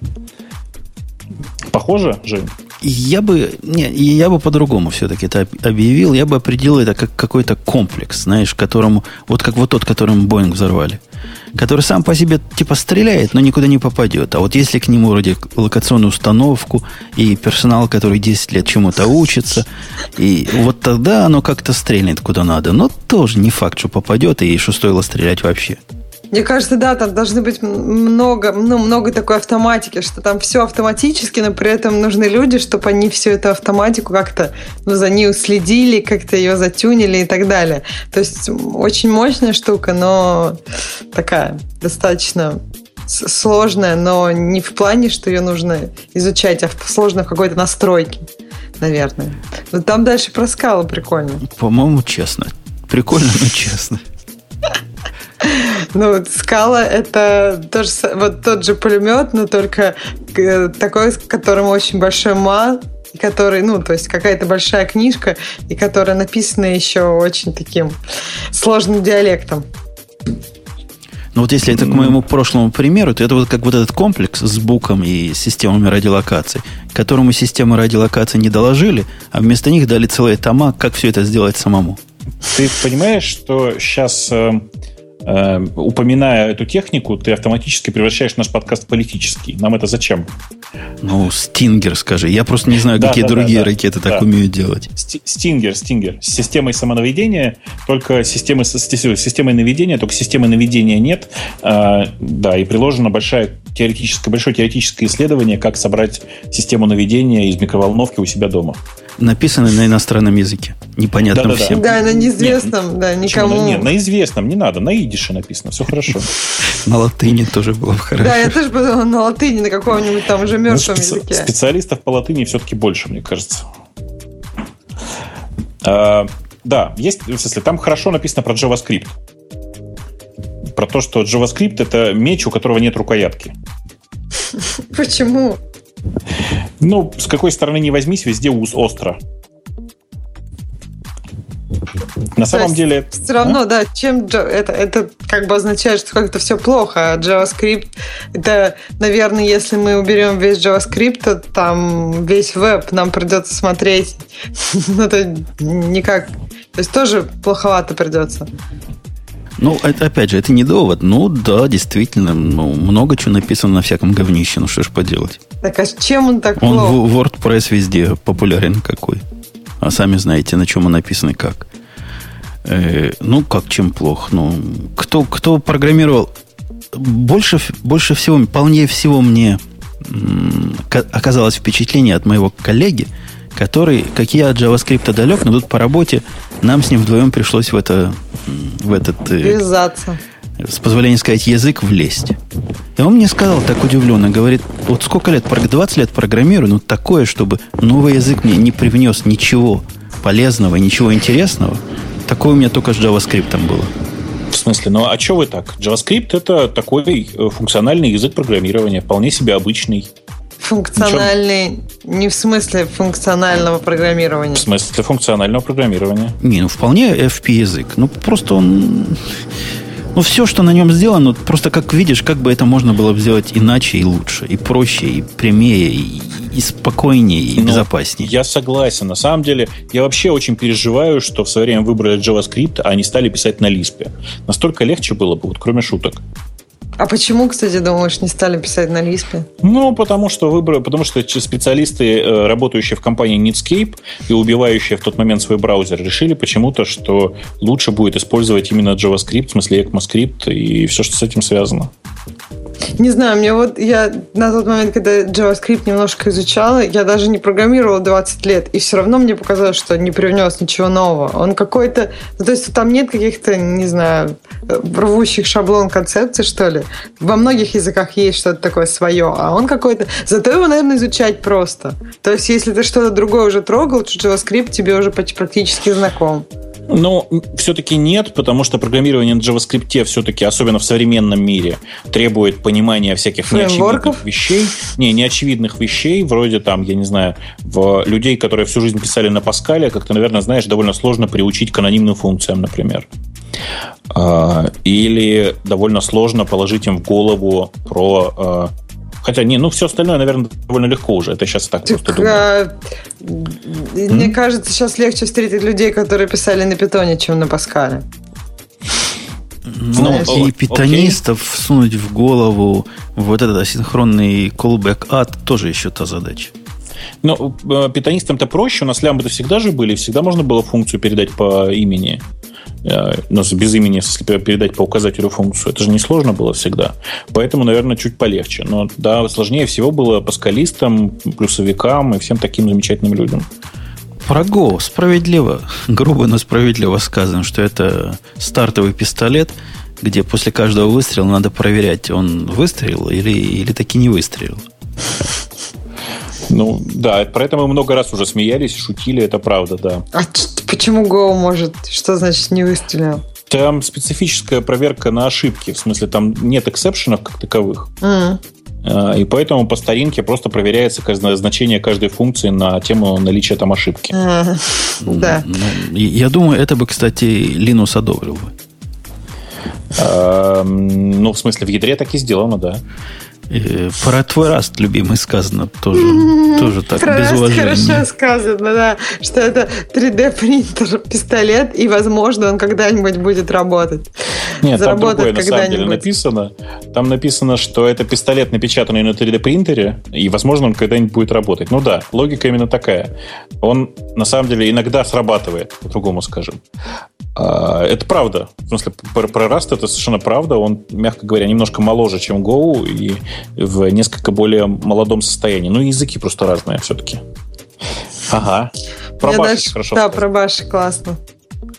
Ну? А, я? Я думала по очереди. Но Баш это такой обычный твой молоток. И все, когда у тебя есть в руках этот молоток, все выглядит как гвоздь. И даже с тобой большой палец тоже может как гвоздь. Не, не знаю, мне кажется, Баш вот в хорошем смысле такой рабочий молоток или рабочая отвертка. То есть в каждом доме он должен быть. Иногда действительно, ну если тебе не надо никаких особых штук, это прям помогает. Мне очень, очень понравилось. Автор, на самом деле, э, он не просто думает, что это молоток, это проклятый молоток. Э, такой, знаешь, короче, который э, действительно, которому кажется, что все вокруг это реально гвоздь. действительно всем можно херачить по всему. На самом деле на баше можно написать все. Мне, кстати, интересно было бы, если кто-нибудь на баше написал новый, новый баш. Так а в Яндексе же, по-моему, была какая-то история, что какая-то очень большая штука была на баше написана. Большая это... штука? Нет, Я не помню. не помню. Там просто, ну, то есть это был такая паблик очень история, что вы рассказывали, что у вас Ну, было. в смысле, ну, у нас много вещей было написано, на, в смысле, но это же не, не сервисы были написаны на баше. У нас скриптов на баше много, разумеется. У всех, не, ну, у всех кто это... когда-нибудь админил, у всех написано там килограмм этих скриптей, скриптов на, на баше. Я не знаю, как по поводу админа, но для меня, если человек пишет на баше, пишет на баше, понимаешь, что-то больше там 20 строк, хотя и 20 уже много, то это какой-то старательный идиот. Почему? Ну, потому что либо он старательный, то есть вот через все это страшное он прорывается постоянно, а идиот, потому что все это он мог бы сделать проще другими средствами. Ну, так и ну, есть, вот скорее всего. На питоне, например, пока у них не было нормальной, вот, нормальных команд работы с файловой системой, вот это, по-моему, когда был питон, там что-нибудь 2.1, вот такой вот. То есть потом у них уже появилось все вообще удобно. Можно было вот эти шеловские команды запускать как-то прям хорошо. А до этого, то есть ты там выбираешь, либо тебе на питоне писать и каждую команду оборачивать в, ну, всякие там вызовы, и это не выглядит удобно. То есть на баше это оказывалось проще. Не-не, проще это правда, но на самом деле для работы с файловой системой у Python все было давно написано еще в версии 1.5, и это, конечно, давным-давно было. А, но, но вообще это как бы не важно, просто это было очень неудобно. А, по поводу длинных программ на баше. А, тут в чате кто-то написал, давай даешь веб-фреймворк на баше. Ну вот я там ссылочку прислал, прислал, посмотрите реально веб-фреймворк, веб-фреймворк который на, написан на баше, для баша, называется Balls, если что. А, прямо такой развесистый. Ничего. Намекает, что автор они железные. Ну, ты понимаешь, ну да, наверное, это хорошая мысль. Тут есть интерпретатор Lisp, который написан на седе. Вот ну, это да, это интересно. Ну, Тетрис я писал на седе. Это довольно легко. Сет Короче, прекрасен, я помню, да. Да. Да, мне очень нравится. Так, про питон. Кто-нибудь прочитайте сюда. О, давай, Умпутун, расскажи нам, что, что, что не так с питоном. Ну, про питон они по мелочи как-то наехали, видимо, любят. Говорят, что это двухстволка, которая одно дуло версия 2, другое дуло версия 3. И, и он ли, ты, он ли, только один ствол может в одно и то же время выстрелить. Да. И э, ну, это действительно такая проблема есть. На самом деле они намекают еще и на то, что ты можешь одновременно стрелять только из одного ствола. Ну, потому что на самом деле в питоне есть JIL, э, в смысле там есть интерпретатор лог, благодаря которому одновременно работает только один процесс на самом деле. Они только на версии намекают. А, да. Что там еще написано? Я что-то где-то промотал. А, Ну, в общем, как это. А все остальное мелкие придирки, я считаю. И вообще, питон хорош, не трогайте, вообще он, он стреляет. А, а вот про Руби написано очень хорошо, я считаю. Ксюша? Mm, да, про Руби написано, что это... Э, как? Богато украшенный, давай скажем, encrusted это... Ну, нет, инкрустированный да. там чем-нибудь, э, как это? Меч. Меч, да? Ну, просто да. тут нарисована какая-то шпажка, по-моему. Ну, это нет, шпажка это ну, наоборот да. длинная и тонкая. Нарисован ну, кинжал. Да, да, да, да, кинжал, вот. Ну, в общем, да. инкрустированный, богато инкрустированный кинжал. И э, как бы только он хорош тем, что вот он светит. Ну, я не согласна. Мне кажется, они действительно любят Python, и поэтому про Ruby они как-то... В Ruby тоже много чего ну, важного, интересного, много каких-то концепций. Мне кажется, что на Ruby можно было наехать в том смысле, что там все можно сделать тысячу способами. То есть там действительно одно и то же действие можно сделать большим количеством способов. И вот эта идея Руби, что не должно быть одного способа для Нет, одной вообще, задачи. Если что, это идея перла, конечно же, это идея перла изначальная. Ну, Руби, она очень активно, ну вот, да. она в нем прям да. цветет и пахнет. Да, но там на самом деле действительно есть глубокая, глубокий, глубокий смысл в этой фразе о том, что э, это меч, который используется только потому, что он э, блестит. А, Ну, Потому что у всех крутых пацанов на квартале такое есть. Ну, это сейчас уже так. Действительно. Типа у, у нас все написано, у всех все написано на Руби, давайте тоже на Руби напишем. Так, ну, не зря же ты на Руби было написано. То есть в Руби... Ну, то есть я пробовала Ruby, и несмотря на то, что я люблю Python, мне Ruby показалось интересным. Вот, вот отличие от JavaScript, где вообще ничего, в Ruby какие-то есть интересные моменты. Ну, то есть даже, ну, например, вот сейчас Swift похож чем-то на Ruby. Это один из языков, который там вдохновлял авторов. И, не знаю, мне кажется, это дает ему плюсы, потому что довольно интересно. В общем, не знаю, мне кажется, просто люди не любят Ruby, скорее всего. И поэтому, то есть они даже не наехали на него по каким-то конкретным поводам, по-моему. Что значит там вот он сверкает? Не знаю. Ну, про PHP следующим тоже не наехали конкретно. Но метко. Ну, так зачитай. Ну, да, говорят, что PHP это, это шланг такой, да, шланг. Да. Который одну часть вставляешь в окно машины, а вторую часть в выхлопную трубу. И сидишь в машине в это время. Жестко как-то про PHP. Ну, это они Ну, какой-то смысл есть, да. Ты поэтому, я правильно понял, ты, ты поэтому перешел э, на Э, в смысле, надо, как это, поэтому при, при, прислал эту ссылку в список. Из-за PHP, признайся. Я не помню уже из-за чего. Но про PHP красиво. Да. Ну да, про PHP, кстати, очень, да, так хорошо.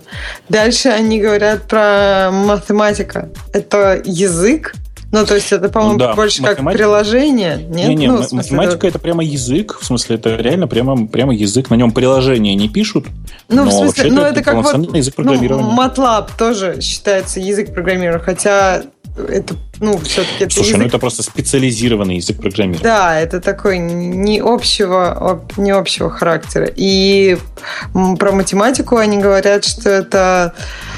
Эм, как бы давай, это сказать, да, это так, спутник, да? Типа... Нет, это э, как это проекционная пушка, которая висит а. на низкой орбите. На, на низкой э, орбите вокруг Земли летает. Ну, то есть, типа, не все можешь ею прострелить? Да не, просто она, такая, она такая крутая, что может пол да. Земли снести, если а. у кого денег хватит такую купить. Да. Идея именно в этом. На самом деле, вы же понимаете, сколько стоит математика, да? И, как бы это все ну, не, mm. не дешевые игрушки, скажем так. Угу. Дальше про C-Sharp. Картинка Слушайте, а, мне уже простите, нравится. а что-то, что-то внезапно. А кто в последнее время смотрел, сколько стоит математика? Не в вебном, не, не как-то не в по подписке, а прям вот если покупать. Тебе вот уже в чатике сказали полторы штуки. А, ну да, похоже, похоже. Про C-Sharp говорят, что это мощный лазер, который... Лазерная пушка, лазерное ружье, которое прикручено к ослу. И когда она снимается со осла, тоже не стреляет. Ну, ну та, так, собственно, Это есть. типа осел, это микро, ну, Windows, Windows платформа, да, что ли? Да, да, да, да. Мне кажется, как-то очень жестко. Ну, вообще есть осло-заменитель. Вы же помните, что есть моно, моно. Ну, как бы... Так все, в принципе, возможно. Это только если кто-то очень привык скакать на осле, понимаешь? Вне этого... То есть, если никогда не скакал на осле, то ты не захочешь использовать эту лазерную пушку, потому что как-то не привык ты к ней. Ну, в общем, да, это грустно, но, может быть, что-то правдивое в этом есть. Хотя те, кто любит Windows, не поймут, наверное. Будет. О, дальше про пролог. Да, пролог это, это мощное оружие с искусственным интеллектом. Вы говорите ему, что делать, оно это делает, а потом возвращается в прошлое. Не так, а потом строит терминаторов, возвращается в прошлое и убивает твою маму. Ну да, пролог, наверное, это. А Лисп это вообще шило, да? Ну да. Которая, ну, может быть, ну хотя не знаю, Лисп, Бобок, ты согласен с тем, что это шило? Но там есть приписка, она очень важная. А, о том, что Lisp это на самом деле заточка, которая использует, которая имеет, ну, которая, которая бывает в самых разных формах, и любой, кто ее использует, вообще псих и, потенци, и потенциально очень опасен. Имейте в виду, что я псих потенциально очень опасен. Ну да. Вот такой вот незамысловатый наезд на всех. Кого они из всего этого любят? По-моему, они больше Питон. всего любят... Не, ну, Python, по-моему, они как раз э, майкрософтовскую. Это вот если сосла снять, то будет C-Sharp самое оно. А мне кажется, что они любят Python, и поэтому они Ruby так э, опускают. Потому что обычно, когда любишь Python, Ruby тебе кажется чем-то совсем уж таким ненужным миру. Потому что есть же питон. Ну, в общем, не знаю. Мне кажется, они бы не стали так. Они бы, у них бы просто не пришла такая ассоциация со слом, если бы они любили C-Sharp. А у нас есть еще Я такая... думаю, что вполне могли бы. Ну. Есть тема, которая, вот, знаешь, бывает у людей прозрение. Вот они смотрели, смотрели на ровное место, и, и у них опаньки прозрение наступило. Вот как у автора э, сообщение о том, что акторы, зеленые треды и всякие прочие современные и модные штуки на JVM это no-go. Расскажи, потому что я статью не читал, если честно, у него должны быть какие-то мысли же вообще. Мысль у него простая, как дверь. Если вы посмотрите на современное состояние системы акторов э, поверх JVM, то у вас сразу два, два наблюдения возникнет. Первое наблюдение, что нас дурят. Ну, то есть, в чем система акторов состоит? Ксюш, ты знаешь, да? Что у каждого актора только локальные состояния бывают, и напрямую актор один к другому актору не может доступиться о том, что они посылают друг другу и сообщения, и они immutable, эти сообщения. И этими сообщениями только можно поменять состояние актора. В ответ актор может послать э, сообщение назад, либо запустить новый актор, либо поменять внутреннее состояние – и чего еще? Акторы могут быть блокированы, то есть блокирующая операция может происходить внутри акторов, но поток исполнения актор не могут заблокировать. Это вот такая концепция в четырех пунктах, как, как вообще система акторов устроена. Когда смотришь на состояние вот этого всего хозяйства на JVM, то понимаешь, что как-то в погоне за реализацией вот этой красиво имплементированной в Erlang концепции, которая там, по слухам, действительно просто и действительно работает, и действительно самое оно, на JVM языках получился монстр. Если кто-нибудь смотрел на Акку, например, самая известная имплементация акторов, то он про него может много чего сказать, но кроме одного. В объяснении Аки слово «просто» применить нельзя – Подожди, ты имеешь в виду смотрел, в смысле, внутрь в сорцы? Да, даже не обязательно внутрь в сорцы, в, снаружи использования. Это сложная система. Система, которая должна была упростить работу с потоками, сама по себе превратилась в фреймворк, который прямо, прямо вау. Ну, это вообще же непросто. В смысле, они же не могут построить вокруг этого синтаксический сахар. Ты же понимаешь, у них ну, задача была написать библиотеку, по сути, фреймворк написать, да. И что могли, то и сделали. Ну, на скале с этим несколько проще, хотя тут встает уже другая проблема ребром в том, что мы себя сами обманываем. Ну, вот как примерно в Java мы сами себя обманываем с immutability, которого там достичь просто обычными средствами трудно. Как правило, договар... только, договариваемся. Только, только договором, ну, там, договором об использовании, да. Да, так и здесь. А здесь-то immutability сообщение, оно просто корневое. И мы договариваемся, что вот мы, мы будем себя хорошо вести, посылать ничего плохого не будем, но всегда найдется козлина, который пошлет. И весь этот дом развалится, как, как от птицы залетевшей. Ну, в смысле, но в скале ты, ты, ты можешь многое вокруг этого сделать, и если договориться, что все используют только скалу и только ну, там, определенный тобой набор библиотек, то на базе этих договоров, в принципе, можно работать с акторами в скале. Да, но это не решает нас от третьей проблемы, которую автор справедливо указывает. Внутри актора сделать нечто плохое, раз-два и, и сделал.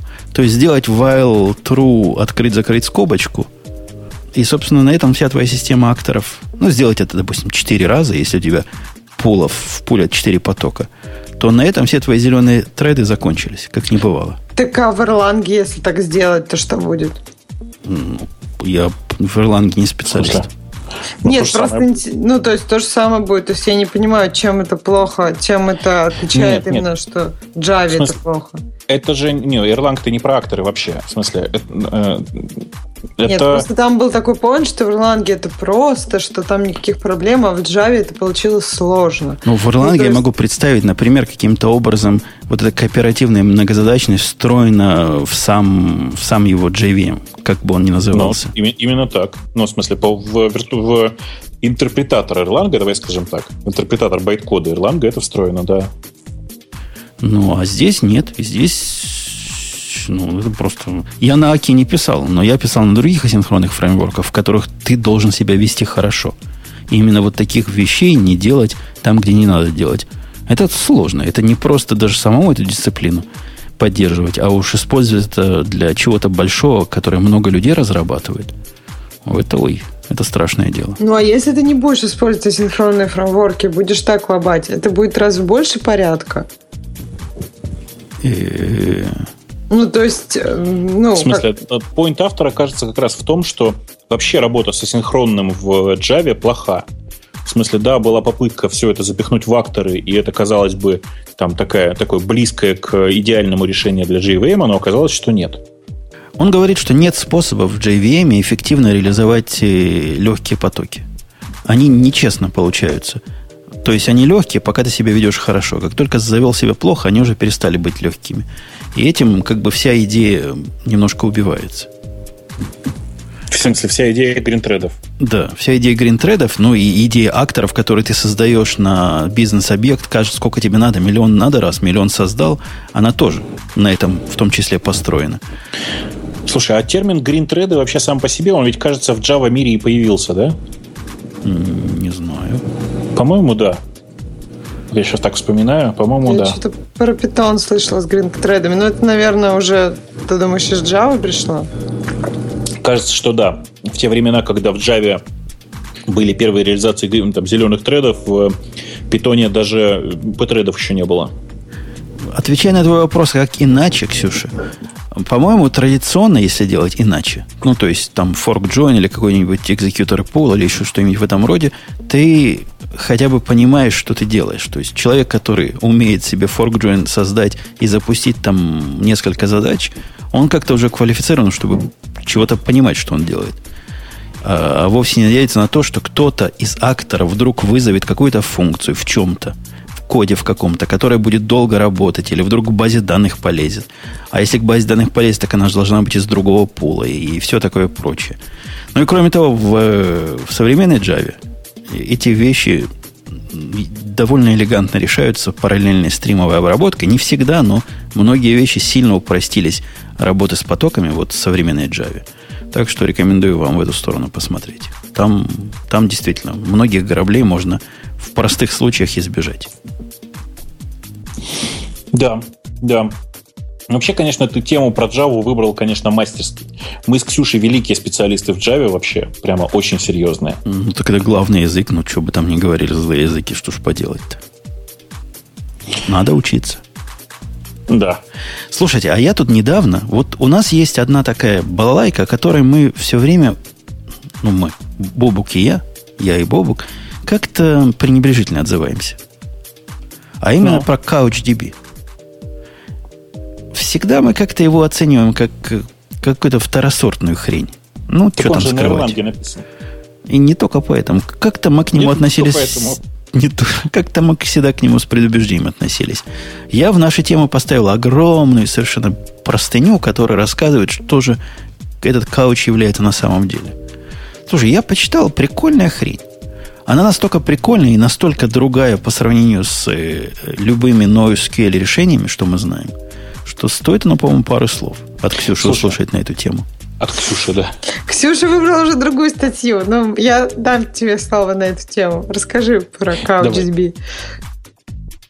Да, Боб. Ну, нет, ну просто ты, ты эту тему вытащил, ты и говори. Ну, чем она, что... чем она в главном другая? Это такая база данных, которая, дата стор, который ближе всего из того, что вот мы можем себе представить к Гиту или к Меркуриеву. К Меркурию скорее. Ну да, ну, то есть, на самом деле разница невелика, но, на мой взгляд, да, очень похоже на Меркурию. И Видимо, вот эта светлая идея, я не говорю издевательски, вот эта светлая идея сделать систему хранения данных как систему ревизии э, в таком общем виде, как раз и породила весь этот продукт. У меня так кажется, потому что все вокруг него крутится. Начиная с того, что э, концепция у тебя локальных копий твоих баз это как бы вот из коробки. То есть э, то, что они называют single database сервер, на самом деле это такой же single database сервер, как и single git сервер. Да, у тебя есть где-то гид интеграционный, но на самом деле твой датасет, с которым ты активно работаешь, он у тебя вот здесь рядом. Твои вот копии в, твоей, в твоем локальном, как это называется в гите, то, что ты себе всосал уже, work, workset, нет? Клон. Ну, я не знаю. Ну, вот, вот в этом клоне, в твоем локальном, ты против него работаешь, оно умеет синхронизироваться, то есть пушить, пулить э, в туда, в тот самый настоящий сервер. И вот таким образом все, все и работает. То бишь они говорят, что в реальной жизни чуть ли не 99%, особенно э, процентов на, процент, э, с запросом на чтение, идут к твоему локальному стору. И от этого эта база летает просто как вау. Ну, на самом деле, пролетает это очень большое преувеличение, но в смысле, что оно работает, нельзя сказать, чтобы быстро.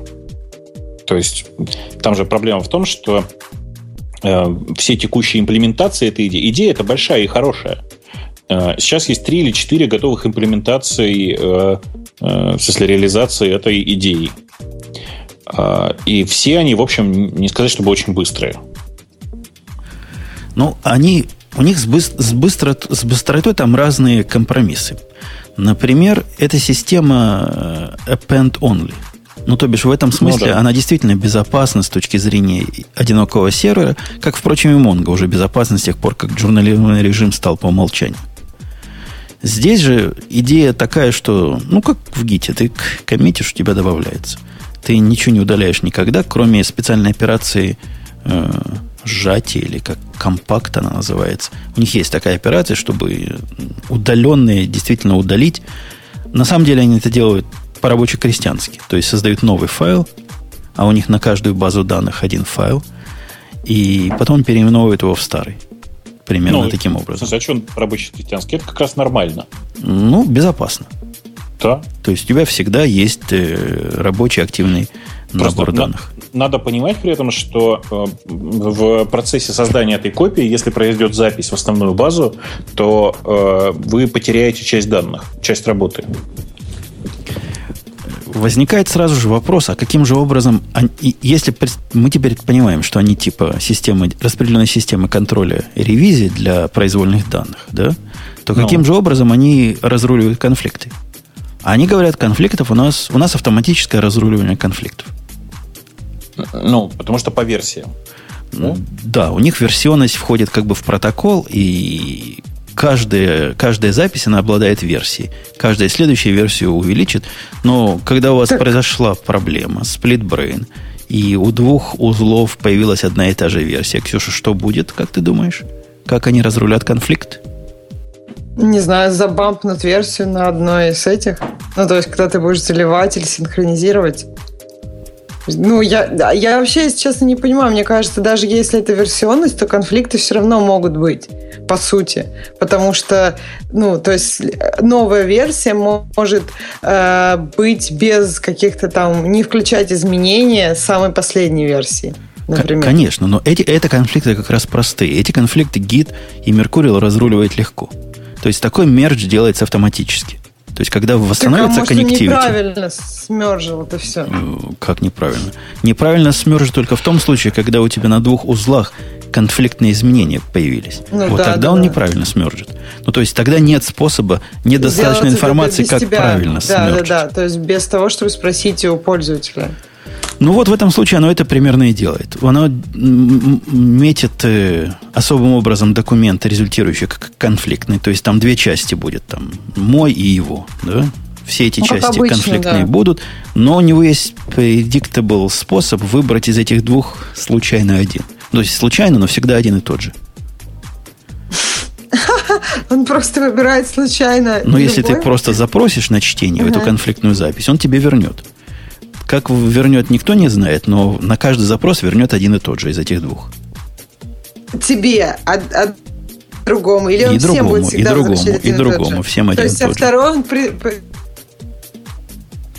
прихранивает так, типа, на всякий пожарный, если кто-то будет выбирать, ну, Но потом... Он, он, позволяет, сможет... он позволяет клиентской части как-то эти конфликты разрулить. Тут я не знаю, как именно. И... Но в смысле, ты Клиентская часть знает, что есть конфликт. Клиентская часть знает, что есть конфликт, и больше того, ты на клиенте можешь выбрать запись с определенной версией, очевидно. Так понимаешь, ты можешь просто Но. не знать, что есть. Ну, то есть, если ты запрашиваешь, он тебе возвращает любой случайный, он, по сути, от тебя эту проблему скрывает. Не, он, те, он тебе как-то и говорит о том, что там есть а, конфликт. Я просто не, не знаю, как он, он технически делает. Бобук, это неправда, то, что ты говоришь. Они одной и той же версии в этом случае будут. В, в этом суть конфликта. они будут одной и той же версии. Нет, смотри, я, я про другое, про то, что никто тебе не мешает на, в смысле, решить конфликт самым банальным образом. Вернуться, ну, в смысле, вытащить запись предыдущей версии и повторить запись для ну, и, короче, повторить запись с веррейдом. Ну да, ну это вообще эта проблема совсем непростая, то есть надо дожидаться, когда восстановилась connectivity. В общем, там на клиентской части немало чего надо сделать, чтобы это сделать правильно, чтобы это починить, когда надо. Правильно? Конечно. А не то ты вызовешь тем самым еще один конфликт. Самая веселуха начинается, вот я все с ним работаю, все с ним просто. То есть, вот реально, там, загнать документ, путом, взять документ гетом, все ну, все просто как три копейки с этой точки зрения. Но вот, допустим, Ксюша, захотела ты... М-м, захотела ты забабахать, чтобы схема была какая-то с гарантией. Это у них такая странная штука, то есть у нас схема лес, но можно, за, в общем, схему заставить какой-то поддерживаться. Самый близкий я понимаю, зачем они это сделали, Бобук. Ты это понимаешь? Зачем? Нет, не понимаю. Затем, что в их э, убогой концепции индексов Потом а. могут понадобиться индексы, а, допустим, это юник поле, и ты хочешь, чтобы оно всегда было, ну, типа как ID, например, какой-то. Или какой-то таймстемп ты загоняешь, или там document name, чего-то такое. Надо гарантировать. Способа гарантировать, как в Монге, нету, чтобы поле было. В Монге можно заставить. Здесь нельзя. Поэтому ты должна, знаешь, что сделать? Пойти открыть свой любимый JavaScript, который нас с тобой ничего не научил. И вписать туда такую подпрограммку, вот такую на JavaScript маленькую, которая прямо говорит, там, если нету docname, то брось exception. И никакие записи вот без, без этого поля, без docname, станет невозможно. Но это не самое веселое. А самое веселое, как, как они индексируют – это такой хитрый, такой странный способ индексирования, который я даже не знаю, как оправдать. Ну, так, так все плохо, да, расскажи нам. Ну, собственно, индексир, индексов в традиционном виде у них нет. Способ доступа, то есть, когда ты записываешь, как, что такое традиционный индекс? Ты говоришь, таблица или коллекция, вот это поле будет индексом, когда записывается, оно чего-то будет делать. Будет строить индекс тем или иным образом. Здесь индексы ленивые. То бишь, сколько бы у тебя не было индексов, которые ты создал странным образом через map-функцию, а надо будет на JavaScript написать map-функцию, которая, собственно, и будет заниматься индексированием того или иного Даже поля или комбинации полей. Индексировать будет или будет хэш предлагать для комбинации полей? Она будет индексировать, когда вызвано первый раз. То есть, первое, как только ты первый раз обратишься к полю которое будет задействовать вот этот твой заинжектенный индекс, оно ага. задумается и может очень надолго задуматься, построит индекс. И после этого тебе вернет по этому индексу. Теперь вопрос вопроса. Что произойдет, когда ты запишешь чего-то туда? Индекс-то ленивый, он не обновится, правильно? То есть он, подожди, он э, работает только для типа только для записи, куда, если для полей, куда ничего не записывалось? Нет. Вот теперь, когда ты что-то записывал, перед каждый раз, когда вызывается этот индекс, даже если он уже есть на диске, оно побежит по его гитлогу, или как там у них называется, ага. проверит, что с тех пор поменялось, доиндексирует все, что надо, и после этого тебе вернет. Ну, то есть он, он всегда lazy. Он всегда lazy, он всегда on demand. Такой uh особый индекс, который позволяет, мне кажется, одного достичь. Вот, ну, крутого теоретически достичь высоких бенчмарков для сложно индексированных документов при врайте. При, да, при постоянном райте. Да. да. Потому что это фикция. В этом в смысле райта индекс это фикция. Ну, в смысле, если у тебя главная задача эти данные, это данные записать, а не индекс построить к этим данным сразу же, то, в общем, да, да. Ну и из того, что на самом-то деле индекс является имплементацией MapReduce, ты можешь не просто замэпить индекс, а можешь заредюсить его, и поэтому относительно сложные индексы ты можешь вот это, на этом, на этом MapReduce объяснить. Например, индекс, в котором а, а, сразу агрегация, которая какая-нибудь делается. Ну, в общем, мы понимаем, куда можно тут MapReduce прикрутить. И это, это их способ индексировать. Но это просто не индекс в классическом его понимании. То есть это не, ну, индекс обычно это такая штука, которая позволяет тебе облегчить поиск. Не, ну они на запрос построят тебе там B3 и все дела. То есть будет ну индекс, ну, да. только on demand. А, окей. Ну, вообще концепция неплохая, конечно, на самом деле. Она интересная. Ну, вот, вообще давай. она меня пугает э, тем, что в такой системе достичь э, predictable performance в системе, где ты будешь реально эти данные читать, это прямо надо сильно извратиться. То есть специальный, а зачем? специальный поток поднять, который будет постоянно вызывать вот это, чтобы оно переиндексировало. Им просто не надо, понимаешь? Не, не понимаю, как это может быть не надо? Ну, ты видел где-нибудь в продакшене, чтобы использовалась CouchDB, скажем, в каких-то нагруженных системах? Ну, вдруг я кто-нибудь прочитает это и решит использовать. Нет, я не видел. Я видел много, много где кауч используется в, э, скажем, в научных целях, где, как ты понимаешь, скорость реакции не очень важна. Видел несколько сервисов, которые, в которых кауч используется для веба. Но там как раз все очень банально. После изменения данных, да, там просто проходят тесты, которые просто прогоняются, если генерируют, генерят, видимо, все индексы. Вот и все. Это такой, такой как бы кэш, который для того, чтобы он хоть как-то относительно быстро работал, надо все время держать прогретым. Ну, все наоборот же. Это такая база данных, которая не реализует нормально функцию прогретого кэша. Ну да, и его реализовывать надо со стороны как-то, иначе будет... Ты, ты запишешь что-нибудь в бложек, и опаньки, и ждешь. Ну да, да. Потому да. что никто его давно не читал.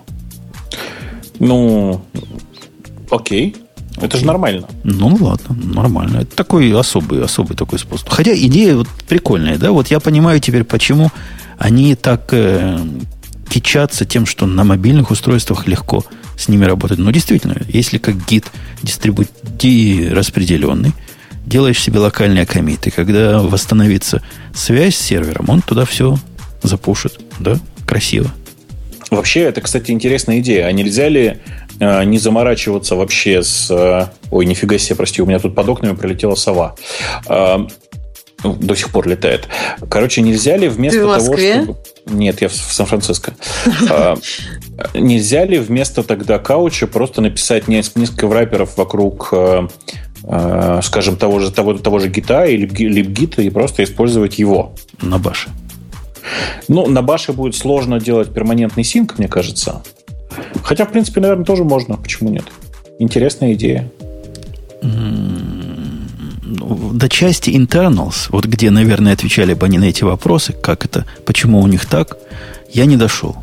Но, например, в Git будет трудно туда засовывать джаваскриптовские MapReduce. Правильно, у этой штуки свой движок прямо внутри, который JavaScript умеет запускать. Куда ты его к гиту прикрутишь? В смысле, у гита есть комит-хуки.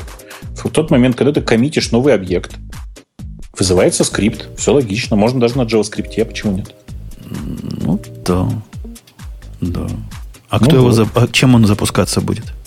Запускаться в каком смысле? Ну, интерпретатор кто будет твой на JavaScript? А, так что скажешь, что и будет. Как гид сконфигуришь, так и будет. В этом же вся фишка. Понятно. Или на питончике скриптик какой-нибудь запустить.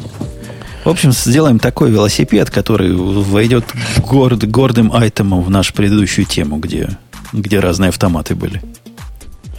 Да. Едет и стреляет. Вот такой кауч. В общем, любопытная хрень. Как-то я не вижу, зачем бы она мне была нужна, но любопытная.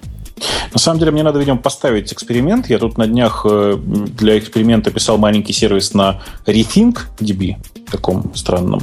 Надо, видимо, еще на кауч плотнее посмотреть, потому что у них есть много интересных всяких вещей. В частности, у них на этой же концепции же есть же и Pouch, который на JavaScript.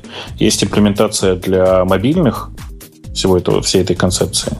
И надо на нее просто посмотреть для общего развития. Потому что я на нее последний раз смотрел, когда это было лет, наверное, пять назад. И главное, что я запомнил, ну окей, это концепция документов, которая тогда была довольно нова, в смысле, для тогда не так много было нормально работающих э, э NoSQL баз. Э, и то, что оно работало страшно медленно и было на Ирланге. Слушай, это было больше лет 7, наверное, назад уже. Ну, в общем, давно, короче, дело было. Мы его как-то обозревали вкратце. Да, в да, нелицеприятных да. тонах. Да.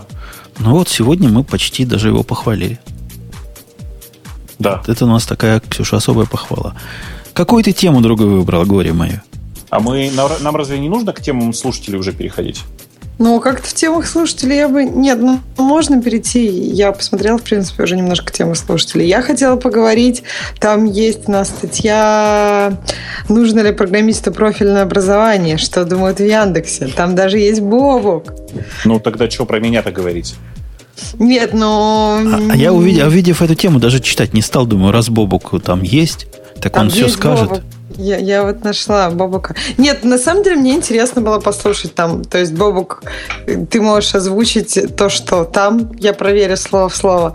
Ну и вообще интересно, что Женя скажет. У меня тоже есть свои 5 копеек про профильное образование. Бобук, ну, на, надо Бобук, учиться, надо чему-нибудь учиться. Да. Зачем надо учиться? Надо учиться или не надо? Ну, я уже, собственно, там говорил, могу только повторить, что с моей точки зрения э, образование дает самое главное это связи и умение общаться с людьми, умение вообще учиться. Нужно ли при этом профильное образование? Да фиг его знает.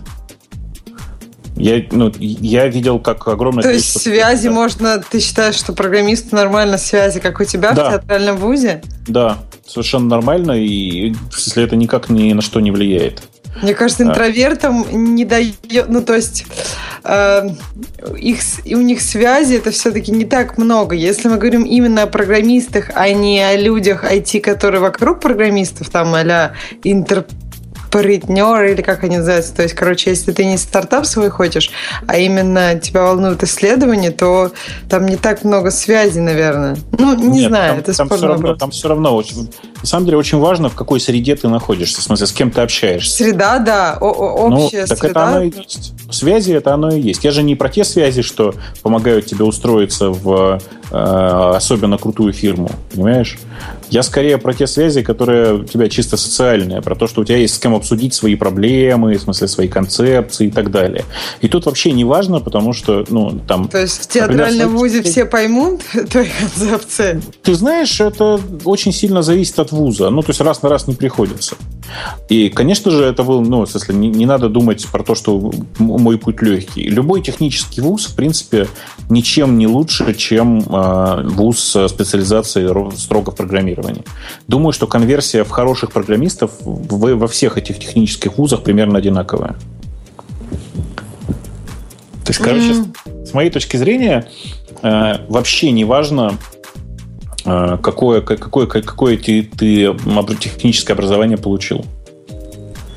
Вот ну, то есть, типа, ты имеешь в виду, что надо идти в любой технический вуз, там неважно именно, у тебя будет специальность программирования или нет. Ты это имеешь? Да, да, да, да, да, да. Все, все, хорошо, все хорошие программисты, которых я знаю, самоучки. Вот как-то так. Эм... Ну, чего? Ты, ты специалист по программированию? Тебя в институте этому учили? Системотехник я. Системотехники мы.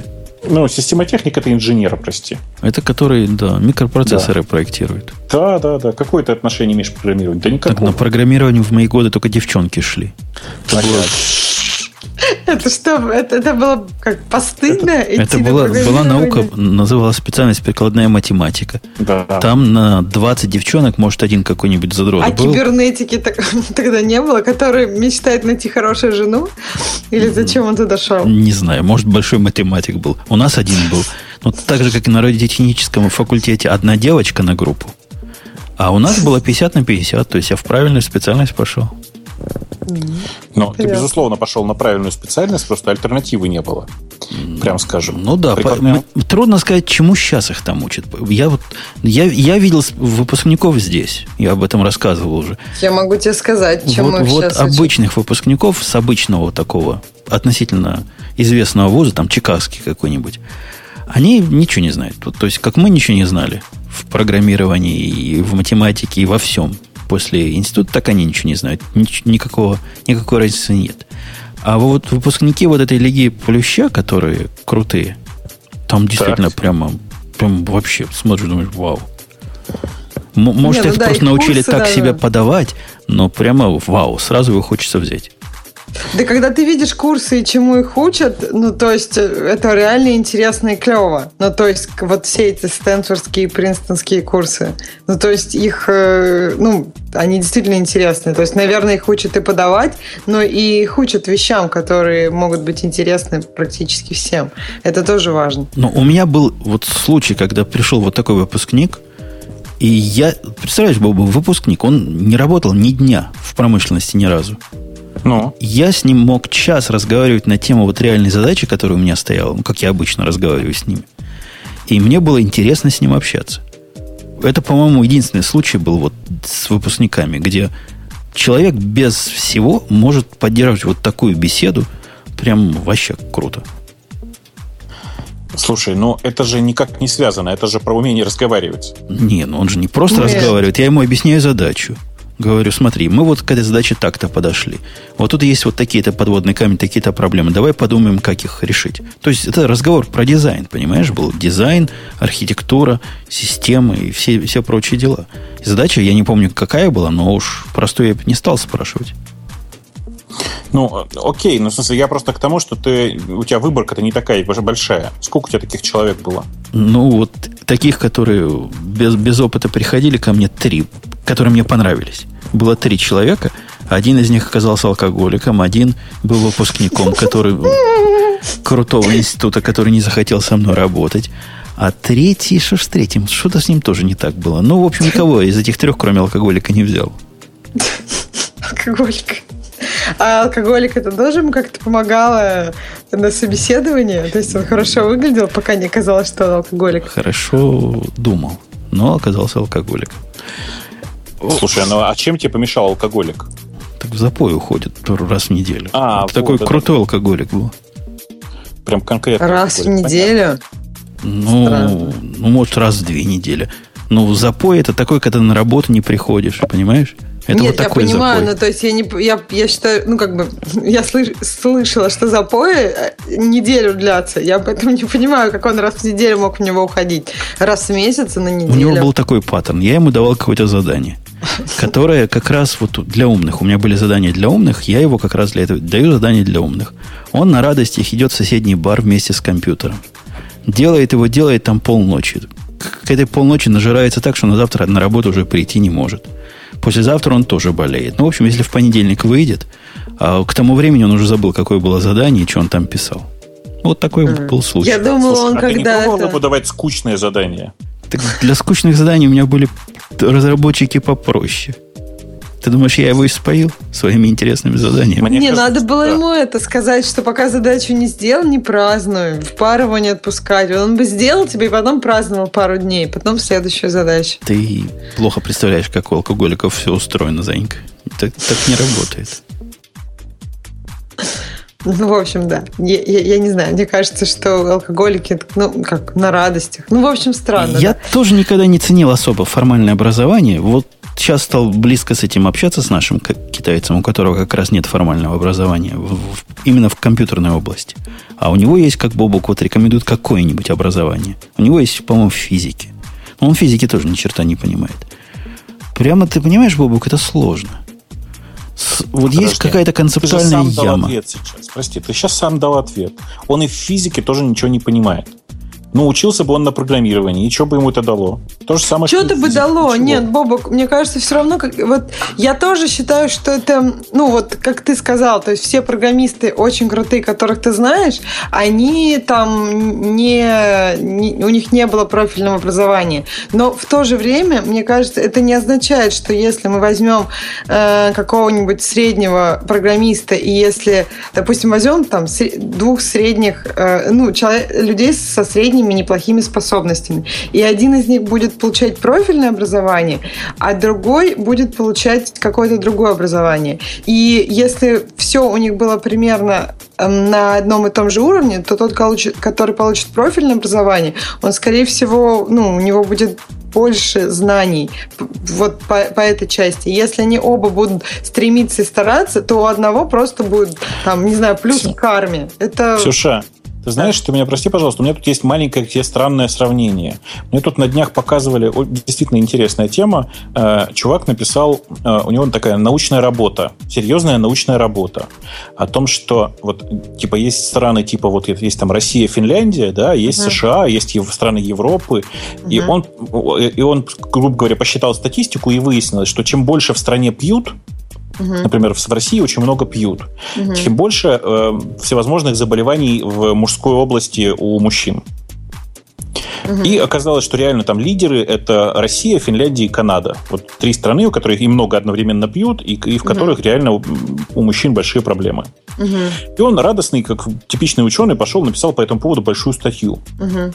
Подумать, что есть еще другие факторы. Например, что люди много пьют, и у них такие заболевания, а связано это в первую очередь с тем, что в этих Холодно? трех странах, да, очень низкая температура часто. Ему в голову не пришло. Он просто перепутал причину. Не знаю, мне кажется, это очень так странная вот. вот эта идея, что пьют из-за холода. Нет, не, не пьют из-за холода. Это, с, с питьем это, скорее всего, никак не связано. Вот мне я тоже сейчас, кажется. Я сейчас скорее о другом. Я сейчас скорее о другом. Так вот, в твоем случае, ты понимаешь, ты сравниваешь двух изначально неравных людей. Один из них с самого начала шел на программирование, и как следствие, на самом-то деле, гораздо больше хотел заниматься программированием. В смысле, он изначально хотел, и поэтому пошел типа поступать в, в, в профильный вуз. Другой просто технарь угу. пошел поступать в непрофильный вуз. Ну, ну вот, ну, я подожди, как раз Бобок, подожди, вот. не согласна. Вот я могу сказать про своих каких-то знакомых. То есть, э, если бы там какие-то из моих знакомых, которые... Вот у кого-то, да, кто-то прям хотел быть программистом, он туда пошел, он это делал и так далее. Но есть люди, которые поступали и не были такими фанатами программирования. Но потом, когда у них уже много знаний на эту тему, и они, и им это, в принципе, интересно, как интересны какие-то другие, например, математические задачи, но просто это это у них уже есть база. Они, э, ну, как бы, э, то есть э, есть такой процесс для человека, когда он немножко не знает э, и колеблется, он уже втянулся в какую-то тему, ему, в принципе, тут интересно, и у него есть как бы плюс по сравнению с остальными, потому что у него было профильное образование. Такое есть, понимаешь? И Слушай, я... ну какая да. база-то? Какая база? Что Все могут равно... дать в институте, что ты не можешь осилить за три месяца изучения профильной литературы? Понимаешь, там есть такие а, какие-то базовые вещи а какого-нибудь тервера, например, вот комбинаторика. Это, это уже... вообще никак не связано с программированием. Ну, это да. слишком голословно ты говоришь, что это вообще никак не связано. Это тоже тренирует твой... В смысле? Это, тервер, это... тервер есть во все, в любом техническом вузе. Ты чего? Как это связано с программированием-то? Вот есть, Бобок, практическая проблема, в чем ты говоришь. Ну. Я, я вот с нашим же китайцем общаюсь, поэтому у меня много практического опыта. Ну. Дело, дело не в том, что он чего-то не знает.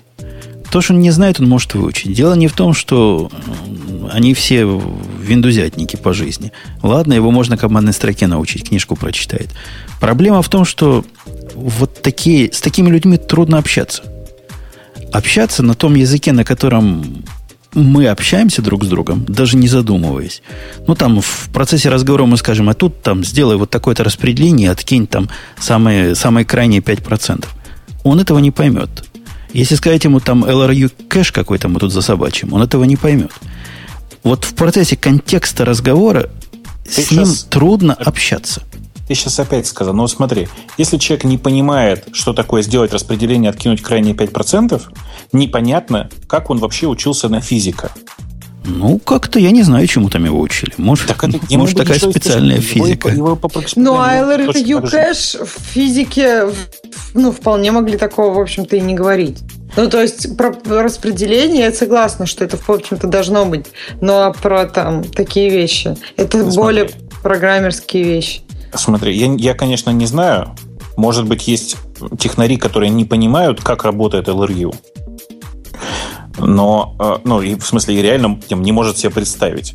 Но если ну, ты пробовал ему сказать, что LRU это там list recently used, вот это вот, вот это все. Ну, а, есть, это вызывает именно... другие вопросы. То есть вся концепция кэшинга, она тоже не настолько очевидна, как нам с вами кажется. Собственно, что Нет. за кэш такой? Это как, как, как где? Это как... Понимаешь, есть много того, чего нам кажется базовым, которое на самом деле совсем не базовое. Это не такое простое, как 2 плюс 2, 4. Это не арифметика. Это какие-то Какая-то какая своя бухгалтерия, которую Это хорошо бы, чтобы он знал. которая да. никакого отношения не имеет к тому, что дается в институте. Но в институте, возможно, будет какая-то практика. Да, да, возможно, как-то его, да. Хотя, да, ты просто тебя с этим Слушай, ста- сталкивает жизнь в институте, и ты тебе приходится это знать, и ты уже ребята, в контексте. Ребята, ну есть огромное количество школьников, которые программируют сильно лучше, чем выпускники вузов, понимаете? Да, а но это опять те же люди, которые фанатеют. Понимаешь, вот есть какой-то маленький процент людей, которые действительно фанатеют от программирования. И мы сейчас говорим не про них. Мы сейчас говорим как бы о более широкой массе, которые, у которых нет такого четкого понимания, что я хочу делать дальше, что я буду делать. И они идут в ВУЗ, их там жизнь сталкивает с этим, с этим, с этим. А если они пойдут в какую-нибудь физику, их с этим совсем не столкнет. И когда они придут к Умпутуну, он им будет говорить своим простым языком, которым мы тут все понимаем этот язык, а люди будут его не понимать, потому что жизнь их не столкнула, а они не так не фанатели от программирования, как ты говоришь о школьниках. Такие люди есть. Такие люди есть как бы в любой области там, деятельности, когда они фанатеют от чего-то. Это здорово, но есть и не такие. Большинство не таких.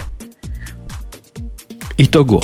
Мы с Ксюшей, выпускникам э, кулинарного техникума, предпочтем выпускника техникума по не знаю, хотя бы по протягиванию кабеля между компьютерами. Я вам сочувствую. Я обычно выбираю тех людей, которые понимают, о чем говорят, вне зависимости от образования. Да, на образование тоже не смотришь, потому что сейчас вообще выбора нет. Сейчас это чисто это теоретические правда. беседы. Любой ходит, двигается, две ноги, одна голова, молодец, хорошо. Одна нога тоже пойдет не до того сейчас. Но когда-нибудь в лучшие времена мы уж сядем и начнем выбирать и по образованию, если они настанут, эти лучшие времена.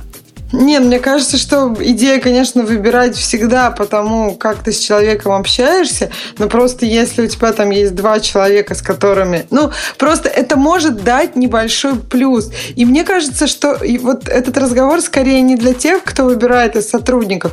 Этот разговор скорее, ну, то есть вам для понимания. То есть если там есть какие-то, ну, не знаю, мысли, куда идти, там, сдать, сдать постараться еще и поступить в профильный вуз, или там в профильную специальность, либо там забить и пойти на какую-нибудь там физику или на, на то, что не совсем профильно для вас. Мне кажется, лучше приложить усилия и пойти в профильный. Вон даже Бобок согласен, что тусовка у вас будет более правильной. А как, как вы думаете по поводу такого теста, когда приходит кандидат, а ты ему стакан водки и смотришь, как и, и себе, да, и смотришь, как он пьет. И девочки, да, стакан водки. И со мной такой тест быстро закончится. Я просто там усну и буду храпеть неприлично. По-моему, наверное, он нарушает какие-то положения трудового кодекса, мне кажется, да? И сексистский он очень. Ну, Поэтому ладно, он точно нарушает. Девушке стакан коньяка. Коньяка. Из уважения. Только из уважения к полу. тогда. Мартини надо. Коньяк это слишком сурово. Бобук, а ты как за такой тест? Я за тост. Тест плавно перейдет в тост. Как наш э, наше повествование переходит к теме наших слушателей, да, Ксюша. тема наших... Нет, я уже давно прочитала. Там как-то много каких-то историй. И, ну, в общем, первая тема, за которую 12 человек проголосовало. Обожаю, когда вы обсуждаете языки программирования и платформы. Особенно Objective-C. Вот за это я уже этого человека в бан, вполне в люблю. Бан. Да, мне хотелось просто это пропустить. Ну ладно. Э, поругайте, пожалуйста, .NET. Так как я ASP-разработчик, очень интересно будет послушать. Пожалуйста. Про мы, по-моему, сегодня ничего не наругали, но вот, в общем, чем вы еще готовы поругать .NET, кроме того, что это пушка, установленная на осла? Я не знаю. Тишина тебе в ответ. Я не знаю. Ну, в смысле, э, я... Я поняла. Надо просто мне любить .NET, тогда вы будете его более жаром ругать. Потому да, что про Objective-C... Objective-C так... любишь. Ну, так, так, про Objective-C так и получилось так клево, потому что я его так жаром любила, а вам было так интересно его обругивать и пинать ногами, а с .NET, ну, какая кому разница, что... Все программисты... У меня есть один наезд на .NET. Я вообще сам .NET не знаю, даже минуты не потратил на его вдумчивое изучение, потому что от осла его от этого отрывать я не собираюсь. Он со слом, ладно, пусть те, кто со слами, тут с ними работают. Но все программисты на .NET, которых я знаю, знаешь, как получились? Все, все три. Они сначала пошли Java поучить, Попытались найти работу, не осилили, потом они пошли в .NET. Ну, в .NET нормальных программистов действительно сильно меньше. Как-то да, они от безысходности народ туда идет. А почему так? То есть почему? Потому что Microsoft один, и всем он не платит. Mm. Ну, может быть, да. Такие дела. Странно. Так, дальше следующая тема. Или нам еще есть что поругать? У нас как-то нет достаточной квалификации. Мне кажется, вообще товарищ, зачем вам так хочется, чтобы то, что вы любите, поругали? Ну, то есть, почитайте какие-нибудь статьи. Так он же люди... ASP-разработчик, он еще дадут на это не дотянул. Он как а, бы на есть... PHP пишет, только в виде майкрософтовской приблуды. Ну, тоже на осле, да? На PHP, но, но тоже на осле. Да, Хорошо. Да. Кори Ос на DigitalOcean, я так понимаю, уже обсудили, потому что да. это была... Да, хорошо. Дальше. Lighttable, э, три стакана Кикстартере. Э, как вы думаете, нужна ли альтернатива Sublime, Vim и Emacs? Слушайте, Lighttable — это редактор вообще про другое. Lighttable — это редактор про интерактивное программирование, созданный по следам презентации Брэда Виктора. А, и, ну, в смысле, пусть он дальше себе работает, будь он здоров. Это вообще про другое. Э, нужна ли альтернатива? Альтернатива нужна всегда. Только мне очень не нравится цепочка, потому что люди, как обычно, не додумывают. Вот, ну, нужна ли альтернатива Sublime, Vim и Emacs? Ну, и TextMate еще. А, и, не знаю, там типа Емку еще. И а, ID еще. Ну, короче, редакторов бесконечное количество. Альтернатива не нужна, потому что она уже есть. Ну, конечно, я так и думала, что ты скажешь, что Emacs не нужны альтернативы. Ну, в смысле, у Emacs есть Emacs альтернатива. круче просто Emacs всех есть альтернатива. За... Вообще у всех редакторов есть альтернатива. Можно в еде писать. А можно еще написать кат в стрелочка больше имя файла и просто писать в консоли. Очень удобно. И седом вот. редактировать. Едом. Зачем седом? Нет, Едом. Ну, как в бэч режиме по-настоящему, понимаешь? Не, подожди, по-настоящему это как, как раз в еде. Ты когда-нибудь пробовал пользователь редактировать что-нибудь в еде? Ты смеешься? Конечно, я писал первые свои бизнес-проекты на еде. Ну, круто, это же... Знаешь, что это как это для нормального человека не очевидно даже, как из еда выйти. Не ну, то, что то же самое можно сказать про и Vim. Про Vim, да. Это для я, многих не очевидно. Я только пару лет назад научился. А как ты выходишь из Вима? Э, жму escape 10 раз сначала, а потом двоеточие Q. А зачем 10 раз? А если ну, тебе надо сохранить сразу? А, я еще умею двоеточие или WQ. WQ. Да. Можно X сразу, если ты Нет. хочешь сохранением. Зачем? На самом деле тогда... Нет, ну просто ты... X это же Vim. Из Vim это тогда можно вообще Shift-Z выйти. А, конечно же, правильно это WQ восклицательный знак. Жень, ты что? А зачем восклицательный знак? А чтобы он вопросов не задавал. Хочешь ли ты выйти, хочешь ли ты перезаписать ну, да, файлы? О, ты какой. Буду знать. А Видишь, чего-то научился. А Видишь? Escape много раз нажимаю, у него же там режим, там инсерты, бог его знает, когда, в каком раз, он режиме. Один раз тебе так хватает. Для, Нифига, для надежности. Надо. Для надежности. Нет, ну там же видно, в инсерт это не, не А вот еще смотреть, а так клик-клик-клик а и все. в visual режиме? А если у тебя по умолчанию Так видно, режим? visual режим тоже видно, там написано visual. Ну что, я дурак, что ли, смотреть? Это два раза Почему? Хорошо. Вон, потом 10 раз. Представь, сколько лишних кликов. 8 лишних нажатий на кнопку. Это же... Да нет, подожди, он сначала три лишних клика, клика вызывает, э, три лишних клика из-за того, что он пишет VI пробел. Mm. Понимаешь, не нужно всего этого. Какой VI пробел? А как ты его открываешь? То он как-то обычно сам где-то открывается. Я... В гите, что ли? Ну, день, день делаешь на каком-нибудь сервере чужом, там, э, не, пул делаешь, пул минус ю делаешь, угу. а там конфликт. И он автоматом э, к Меркурилу прикручен разруливание конфликта через ну, да. Vim div. Гиту так же, да. И начинаешь, господи, как же из этого выйти? И так, а там же три раза это надо сделать, чтобы каждое окно закрыть. Так ты можешь же, чтобы он тебя не открывал по умолчанию, Вим, ты можешь же... Ну, я, то есть, у меня да, такого там, нет. Хотя... Там можешь же, но так, после того, как ты это уже понял, уже поздно, что можешь же. А-а-а. Мог же, да, да. Второй раз, может, ты не сделаешь этого. Окей. Ладно, что, дальше едем? Дальше у нас э, про пользователей просят рассказать что-то про слив анонимных фотографий голливудских звезд. То есть... Э, там интересует техническая сторона вопроса, как это могло произойти. Больше всего э, информации о том, что это было там брутфорсом, к, ну, то есть это явно утекло через Apple iCloud, но а хачили это, ну, скорее всего, то есть это не уязвимость в сервисе, потому что ни, никаких до сих пор э, сообщений о том, что это была именно уязвимость в сервисе, нет. Поэтому, скорее всего, это брутфорс паролей к Apple ID и уже дальше Connect на iCloud. Получается, что что ну, большинство пользователей даже не знает, что это куда-то им выливается в iCloud. Но, с другой стороны, меня удивляет, как большинство пользователей не знают, если они, например, втыкают новый iPhone, вводят свой Apple ID, и им вдруг прилетают их фотографии, как большинство... Ну, можно, Какой конечно, новый этом... iPhone? Ну, ты о чем? Если они ну, об этом просто не думают. Не, ну они да, не... они об этом не думают. То есть, понятно, что... Но, как бы, не знать этого совершенно, и, ну, как бы, если ты хочешь, то ты это можешь узнать, это не какая-то там Мэйджик, Мэйджик. Понятно, что все это где-то есть. Большая в общем, часть да. замечательных пользователей никогда никуда в этот компьютер, не в, в компьютер, телефон не втыкали. Не в они компьютер, покуп... но... Ну, как они, они покупают его в Apple Store. Да.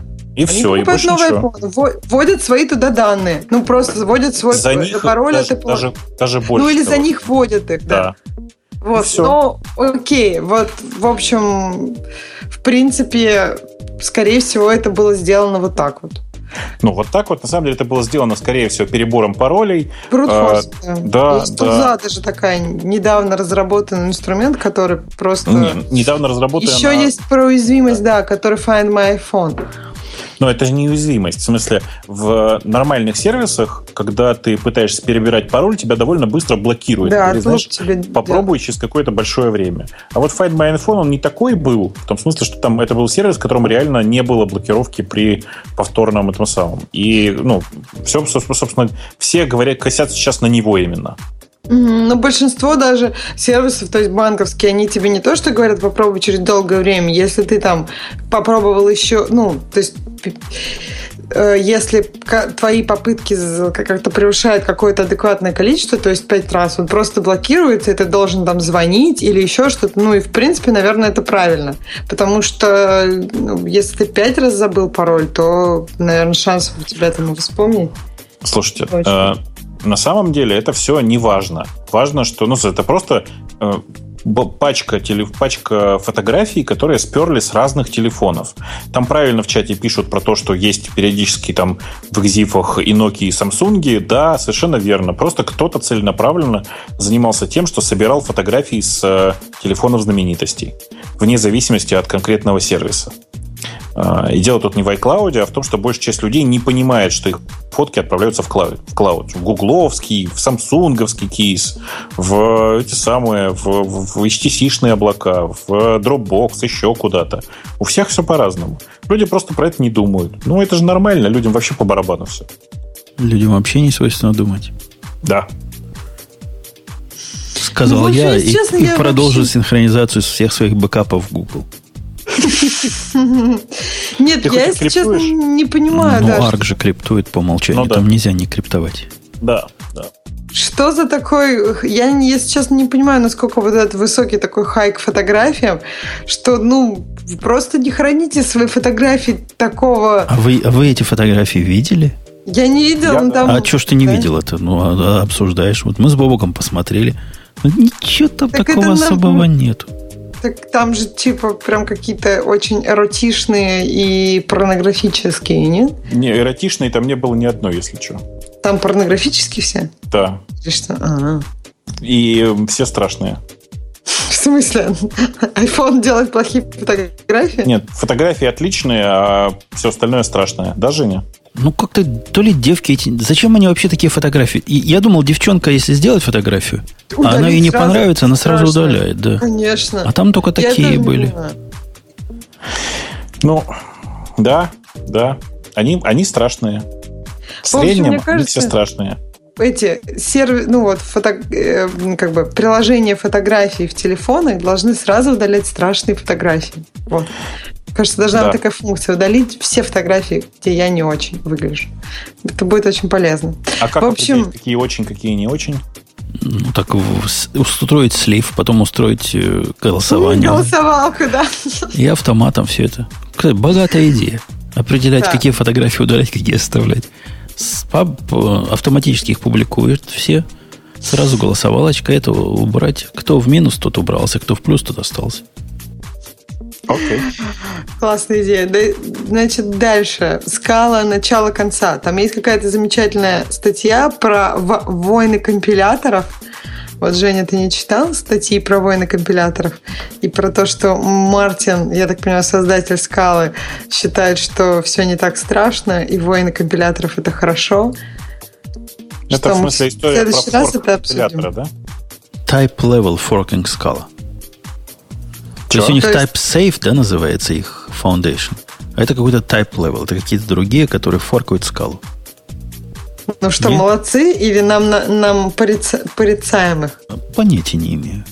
Окей, значит, в следующий раз мы будем, наверное, это нам нужно узнать и поговорить. Это же важная тема, форк скалы. Так, значит, дальше. Э, Яндекс деньги. И если в течение... Вы, если вы не тратите деньги, лежащие на Яндекс деньгах в течение двух лет, не, Яндекс не делает это за вас. Да, я могу рассказать свою историю. Ну, то есть давай, у меня... давай. То есть идея какая? Все сервисы, все платежные системы, там, Яндекс деньги, Киви, они имеют то есть они на вас, у них есть банковский счет, и они, я так понимаю, за него платят. Поэтому у большинства сервисов в какой-то момент, если вы этим сервисом не пользуетесь, то деньги, которые лежат на, на этом счету, э, то включается как бы плата за а этот, ну, то есть абонентская плата. Вас переводят на какой-то тариф, например, в Киеве и так далее. И ваши денежки, которые там лежат, начинают потихонечку утекать. И в итоге у вас там останется ноль, если вы им не пользуетесь. Сроки неиспользования, то есть так, также везде разные, то есть там полгода, например, может быть, год. Вот какая-то такая штука. Поэтому я всем советую, если вы чем-то не пользуетесь, закрывайте. Ну, короче, в э, Яндекс Деньгах все очень просто. Если у вас на счету лежат деньги в течение двух лет, и вы даже не заходили на этот счет, не обязательно даже тратить. Если вы просто даже не заходили на этот счет, то, ну, да, предпримите уже какое-нибудь действие, например, на этот счет зайдите. А зачем? И нажмите. Вам, сейчас, вам, объясню, вам сейчас объясню. Сейчас объясню, в чем дело. Смотри. Э, вокруг всех этих денег, которые лежат на счетах, постоянно принимаются новые законы и у вас, и у нас. Для того, чтобы продолжать хранить эти деньги, мы как минимум пользователю должны показать новое пользовательское соглашение об этих деньгах. Там, типа, периодически там нужно заставить пользователя нажать кнопку «Да, я согласен с тем, что э, деньги хранятся в Яндексе как в некоммерческой организации, например, или еще что-то». Короче, с этим, на самом деле, много проблем. Это не связано с тем, что мы там платим за какой-то банковский счет. Это вообще проблема не в этом, а проблема в том, что это актив, который лежит, его нельзя использовать, с ним нельзя ничего делать, и при этом он создает массу юридических проблем. Прямо реально большую проблему. Поэтому все компании, реально все, которые я знаю, включая банки, в случае, если ты хранишь деньги и вообще никак не оперируешь счетом, и счет при этом ну, для банка несущественен, то э, включается действительно какой-то такой тариф. И в смысле, отношении... у банка ты считаешь, что если у меня на Сбере лежат деньги, то они в какой-то момент начнут, а, я не знаю, кушать просить? Конечно. То есть у меня на процентном счету лежат деньги, например. У тебя на процентном счету да. лежат деньги, если процент, Депозит. ты зарабатываешь, да, если процент, который ты зарабатываешь, меньше, чем обслуживание депозита, а есть такая статья обслуживание депозита. Ну, не во всех банках. Это зависит от твоего контракта на этот депозит. То есть, какая, ну, какая-то у тебя это... контрфинансово осмысленная речь была. А это, в смысле, а это как раз то, про что я сказал, да потому что про, размер суммы. Все, все финансовые организации, так, которые ну. хотят от вас... Проблема в том, что деньги у вас не деньги, а фантики. От этого вы не можете самообслуживанием заниматься.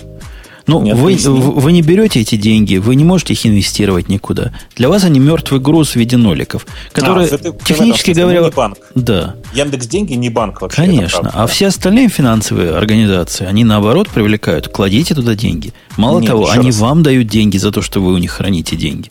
Это правда только для депозита. Ну так я говорю про депозит. Для, Просто для, ты для, так сказал, что... Счета. Я тебе специально сказал счет. Ну, счет, Понимаешь? Э, в случае со счетом, особенно если там лежит немного денег, то буквально там типа за 2-3 года ты останешься без этого счета, потому что э, большая часть банков периодически там типа вводят специальные санкции для того, чтобы от таких людей избавляться.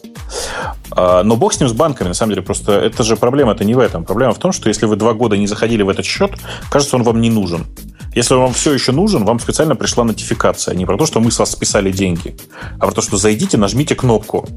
Блин, Отравите Меня еще вот удивляет какой момент по поводу Яндекс денег. У меня, например, вот был кошелек. Он никогда не был ни к чему подсоединен. То есть он никак не связан с моим именем. И чтобы закрыть этот счет, мне нужно прийти с паспортом и закрыть этот счет. Вот я вот этого не понимаю. Этот счет никогда не был, там не было никаких сумм, то есть он никогда не был никаких требований к, к моему паспорту. Почему? Чтобы закрыть счет, нужен, нужен мой потому паспорт. Что изменилось. Потому что законодательство изменилось за прошедшее время. Я, я же не, не бухчу, когда мне на попытку расплатиться яндексовской картой в любом аппарате, сейчас приходит смс -ка. Мол, закон поменялся, свяжитесь с нами, мы вам объясним как. Буквально вот такое сообщение приходит от Яндекса. Ну, понятно, да, законы меняются, видимо, они им что-то от меня надо, видимо, мне будет всегда лень это им предоставить. В смысле, тебе все, что нужно будет предоставить, это, скорее всего, скан паспорта. Ну, дишь, я вам возьму такой вот, скан. У тебя да. паспорта нет. Ты что, ты меня не обманывай даже, он у тебя есть. Американского? Да пофиг, у тебя российский есть. Ну, который валидный, нету. Нет, так, там мне, то есть мне надо каким-то образом оказаться в таком месте, чтобы предоставить паспорт, хотя никогда этот кошелек никак не был связан. То есть почему я не могу предоставить паспорт кого угодно другого, например, или кто угодно может прийти и закрыть мой кошелек, если он не был связан с моим паспортом. Я вот этого тоже не ну, понимаю. Ну, закон такой, но не обязательно Какой логика закон? должна быть в законе. Какой-то закон не, приняли закон такой. не связан с моими Слушай, именами, с буковками с какими, моего имени. С какими... Почему тут буковки твоего имени? Ты когда регистрировалась, ты чем подтверждала, что это буковки именно твоего имени. Ничем я не подтверждала. Ну все, в чем проблема-то? Так а я, зачем вот именно сейчас я должна что-то подтверждать? Я не понимаю вот этой разницы. Почему, когда заводила, я ничего не говорила, а сейчас Потому что паспорт. закон, потому что закон а, то есть так... Бог, а. И в этом была проблема. Теперь нету анонимности а. в деньгах. Нету анонимности, совершенно верно. И больше уже не будет, скорее всего, нигде. А. Людям, которые э, пишут мне сейчас, что, предположим, я забыл пароль, еще что. Если ты забыл пароль, то тебе вообще по барабану, потому что, скорее всего, ты все равно не можешь воспользоваться этими деньгами, правда? А, ну, что, фактически... Не, ну, это... да. Случай по, по, про людей, которые пишут, что э, тролля тополя теперь больше этим пользоваться не буду, флаг в руки. Попробуйте воспользоваться любой денежной системой в интернете, которая не берет с вас деньги в случае, если вы не пользуетесь счетом. Я поискал, я не нашел. У меня есть одна, она называется биткоин, она ничего не берет, переходите на биткоины. А я вам этого кстати, не говорил. Кстати говоря, вот любимым народонаселением, в том числе слушателям нашего подкаста Скайпе, вы знаете, что будет, если вы получите туда деньги и не будете ими пользоваться? Там будет не так, как в Яндексе. Там они все забирают просто. Если ну, вы, да. есть все буквально, вот вообще все, что было. Как, как, как? Расскажи мне, а сколько нужно не пользоваться? Я просто пользуюсь время от времени. По-моему, если то ли 180 дней, то ли 90 не пользуешься, приходит тебе сообщение, обязательно попользуйтесь. Как минимум смс-ку а. пошлите. А иначе да. через неделю все пропадет. Именно mm. так. Все просто, пропадает, просто совершенно жлобы. Да. Да. Обнуляется. Даже если ты пользуешься скайпом, но за бесплатные звонки, то есть это тебе никак да, не... обязательно да. надо платное что-то сделать. Да? А, то есть, например, если говорить о, ну, мобильной связи, ну вот я знаю с МТС, например, там э, регистрация в сети не считается некой операцией, а смс если тебе приходит. То есть тебе абсолютно это бесплатно, но тебе пришла смс -ка. Это э, как бы вот этот период молчания для них, э, оно сбивает убивает. То есть, если тебе там раз, скажем, в какой-то период приходят смс то все. То есть, это не считается периодом молчания, у тебя ни, ни, ничего никуда не сгорает. Мне кажется, это правильно, потому что ну, это, это пользование с телефоном. Почему я не могу пользоваться бесплатными услугами только? Ну вот кто пишет, что они просто замораживают, да ничего подобного. У меня пропало так 5 долларов. И никто мне никогда не вернул после того, как я позвонил. Может, надо какие-то телодвижения особые делать, куда-то писать, добиваться, но никто ж не будет этого делать. Поэтому я все правду вообще, сказал. Вообще, мне очень нравится наше обсуждение в чате про то, что кто-то знает сервисы, где деньги лежат годами. Ну, все окей, как бы, да, у меня, например, есть э, старый хостер мой на одной из старых квартир, в который я периодически могу зайти в счет и посмотреть, сколько у него там до сих пор денег лежит. Это правда. Но это скорее по недосмотру, понимаете? Потому что если в любой момент, если за них возьмется хоть какой-нибудь финансовый контроль, они, ну, скорее всего, закроются вместе со всеми деньгами. На, в смысле, ты имеешь в виду, что так как ты туда не заходил давно, то ты там не соглашался с какими-то новыми постановлениями? Ты об этом? Да, Ничего. примерно так. Э, у меня там в чате произошел прикольный диалог. Говорят, типа, э, чувак, продай машину за биткоин. Я говорю, я уже одну продал. И тут мне говорят, а я только что сознался в неуплате налогов от продажи автомобиля. Нет. Тут фишка в том, что продажа автомобиля за биткоины – это, ну, как бы не продажа потому что биткоины не являются деньгами. Вот в тот момент, когда я сконверчу, сконвертирую биткоины, например, в любую валюту, я буду обязан заплатить налог. Так что mm. тут как бы все очень просто. А, поэтому никакой проблемы нет. То есть Интересно, это получается такое отложенная оплата налогов, по сути. В смысле, ну это же нормально. Это как, э, представь себе, что ты пошла и э, поменяла машину на золото. Не-не-не, я понимаю, я согласна. Логику, ты получаешь, да? ты получаешь, э, ну, ты должен заплатить налоги, да, только тогда, когда конвертируешь это в деньги. Ну, То есть до этого... Прибыль. Да, только, да, да, да, на полученную прибыль. До этого все твои активы, они, ну, активы и активы. То есть... Ну, вообще это сомнительно. Это не такой прямой вопрос, чтобы наши слушатели не подумали, что вот так это просто. Есть многие активы, которые даже не будучи деньгами являются налогооблагаемой да, базой. Да, да, да. Не, но есть такие, такие тоже есть, да. Если ты там но с биткоинами, мне кажется, да, по-моему, законодательство еще не очень так. Ну, слушай, вообще, я там же тоже, я же не дурак, я же не первый раз провожу такие операции. Выяснилось, как это делать правильно. А, пишут, что биткоину выдали статус облигации. Нет, неправда. Это там все очень сложно. А, мы... Нет, договора купли-продажи у нас не было, ничего у нас не было. Человек ездит по доверенности на мой автомобиль, то есть фактически продажа не произошла. А по сути произошло вот что. Он мне передал собственный биткоиновский кошелек. Вот и все. То есть логика очень простая, как мне кажется. Такие дела. Окей. Есть что-то еще, Ксюша, или будем подводить? Подводить и подбивать. Подбивать и подводить. Выпуск был... Какой, какой ты нам тайм-аут устраивал? 408 да. Да. 408 выпуск. Ксюша пришла в процессе. Будет наказана еще весь следующий выпуск. Будем ее время от времени называть Оксаной, Марусей и даже Аляпкой. Нет, Нет. уже совсем, это уже слишком. Ты думаешь, не настолько провинилась? Я считаю, что она не настолько провинилась. Ну ладно, Маруся, будем думать до следующего выпуска. Да. Это шоу создано при поддержке Digital Ocean. Digital Ocean – провайдер доступного облачного хостинга. Всего за 55 секунд и 5 долларов в месяц вы можете создать свой облачный сервер в одном из дата-центров, расположенных в Нью-Йорке, Сан-Франциско, Амстердаме и Сингапуре, и управлять им с помощью простой, интуитивно понятной панели управления или воспользоваться пользоваться мощным API. Начните прямо сейчас. Введите промокод RadioDefist при регистрации и получите 10 долларов бонуса на аккаунт.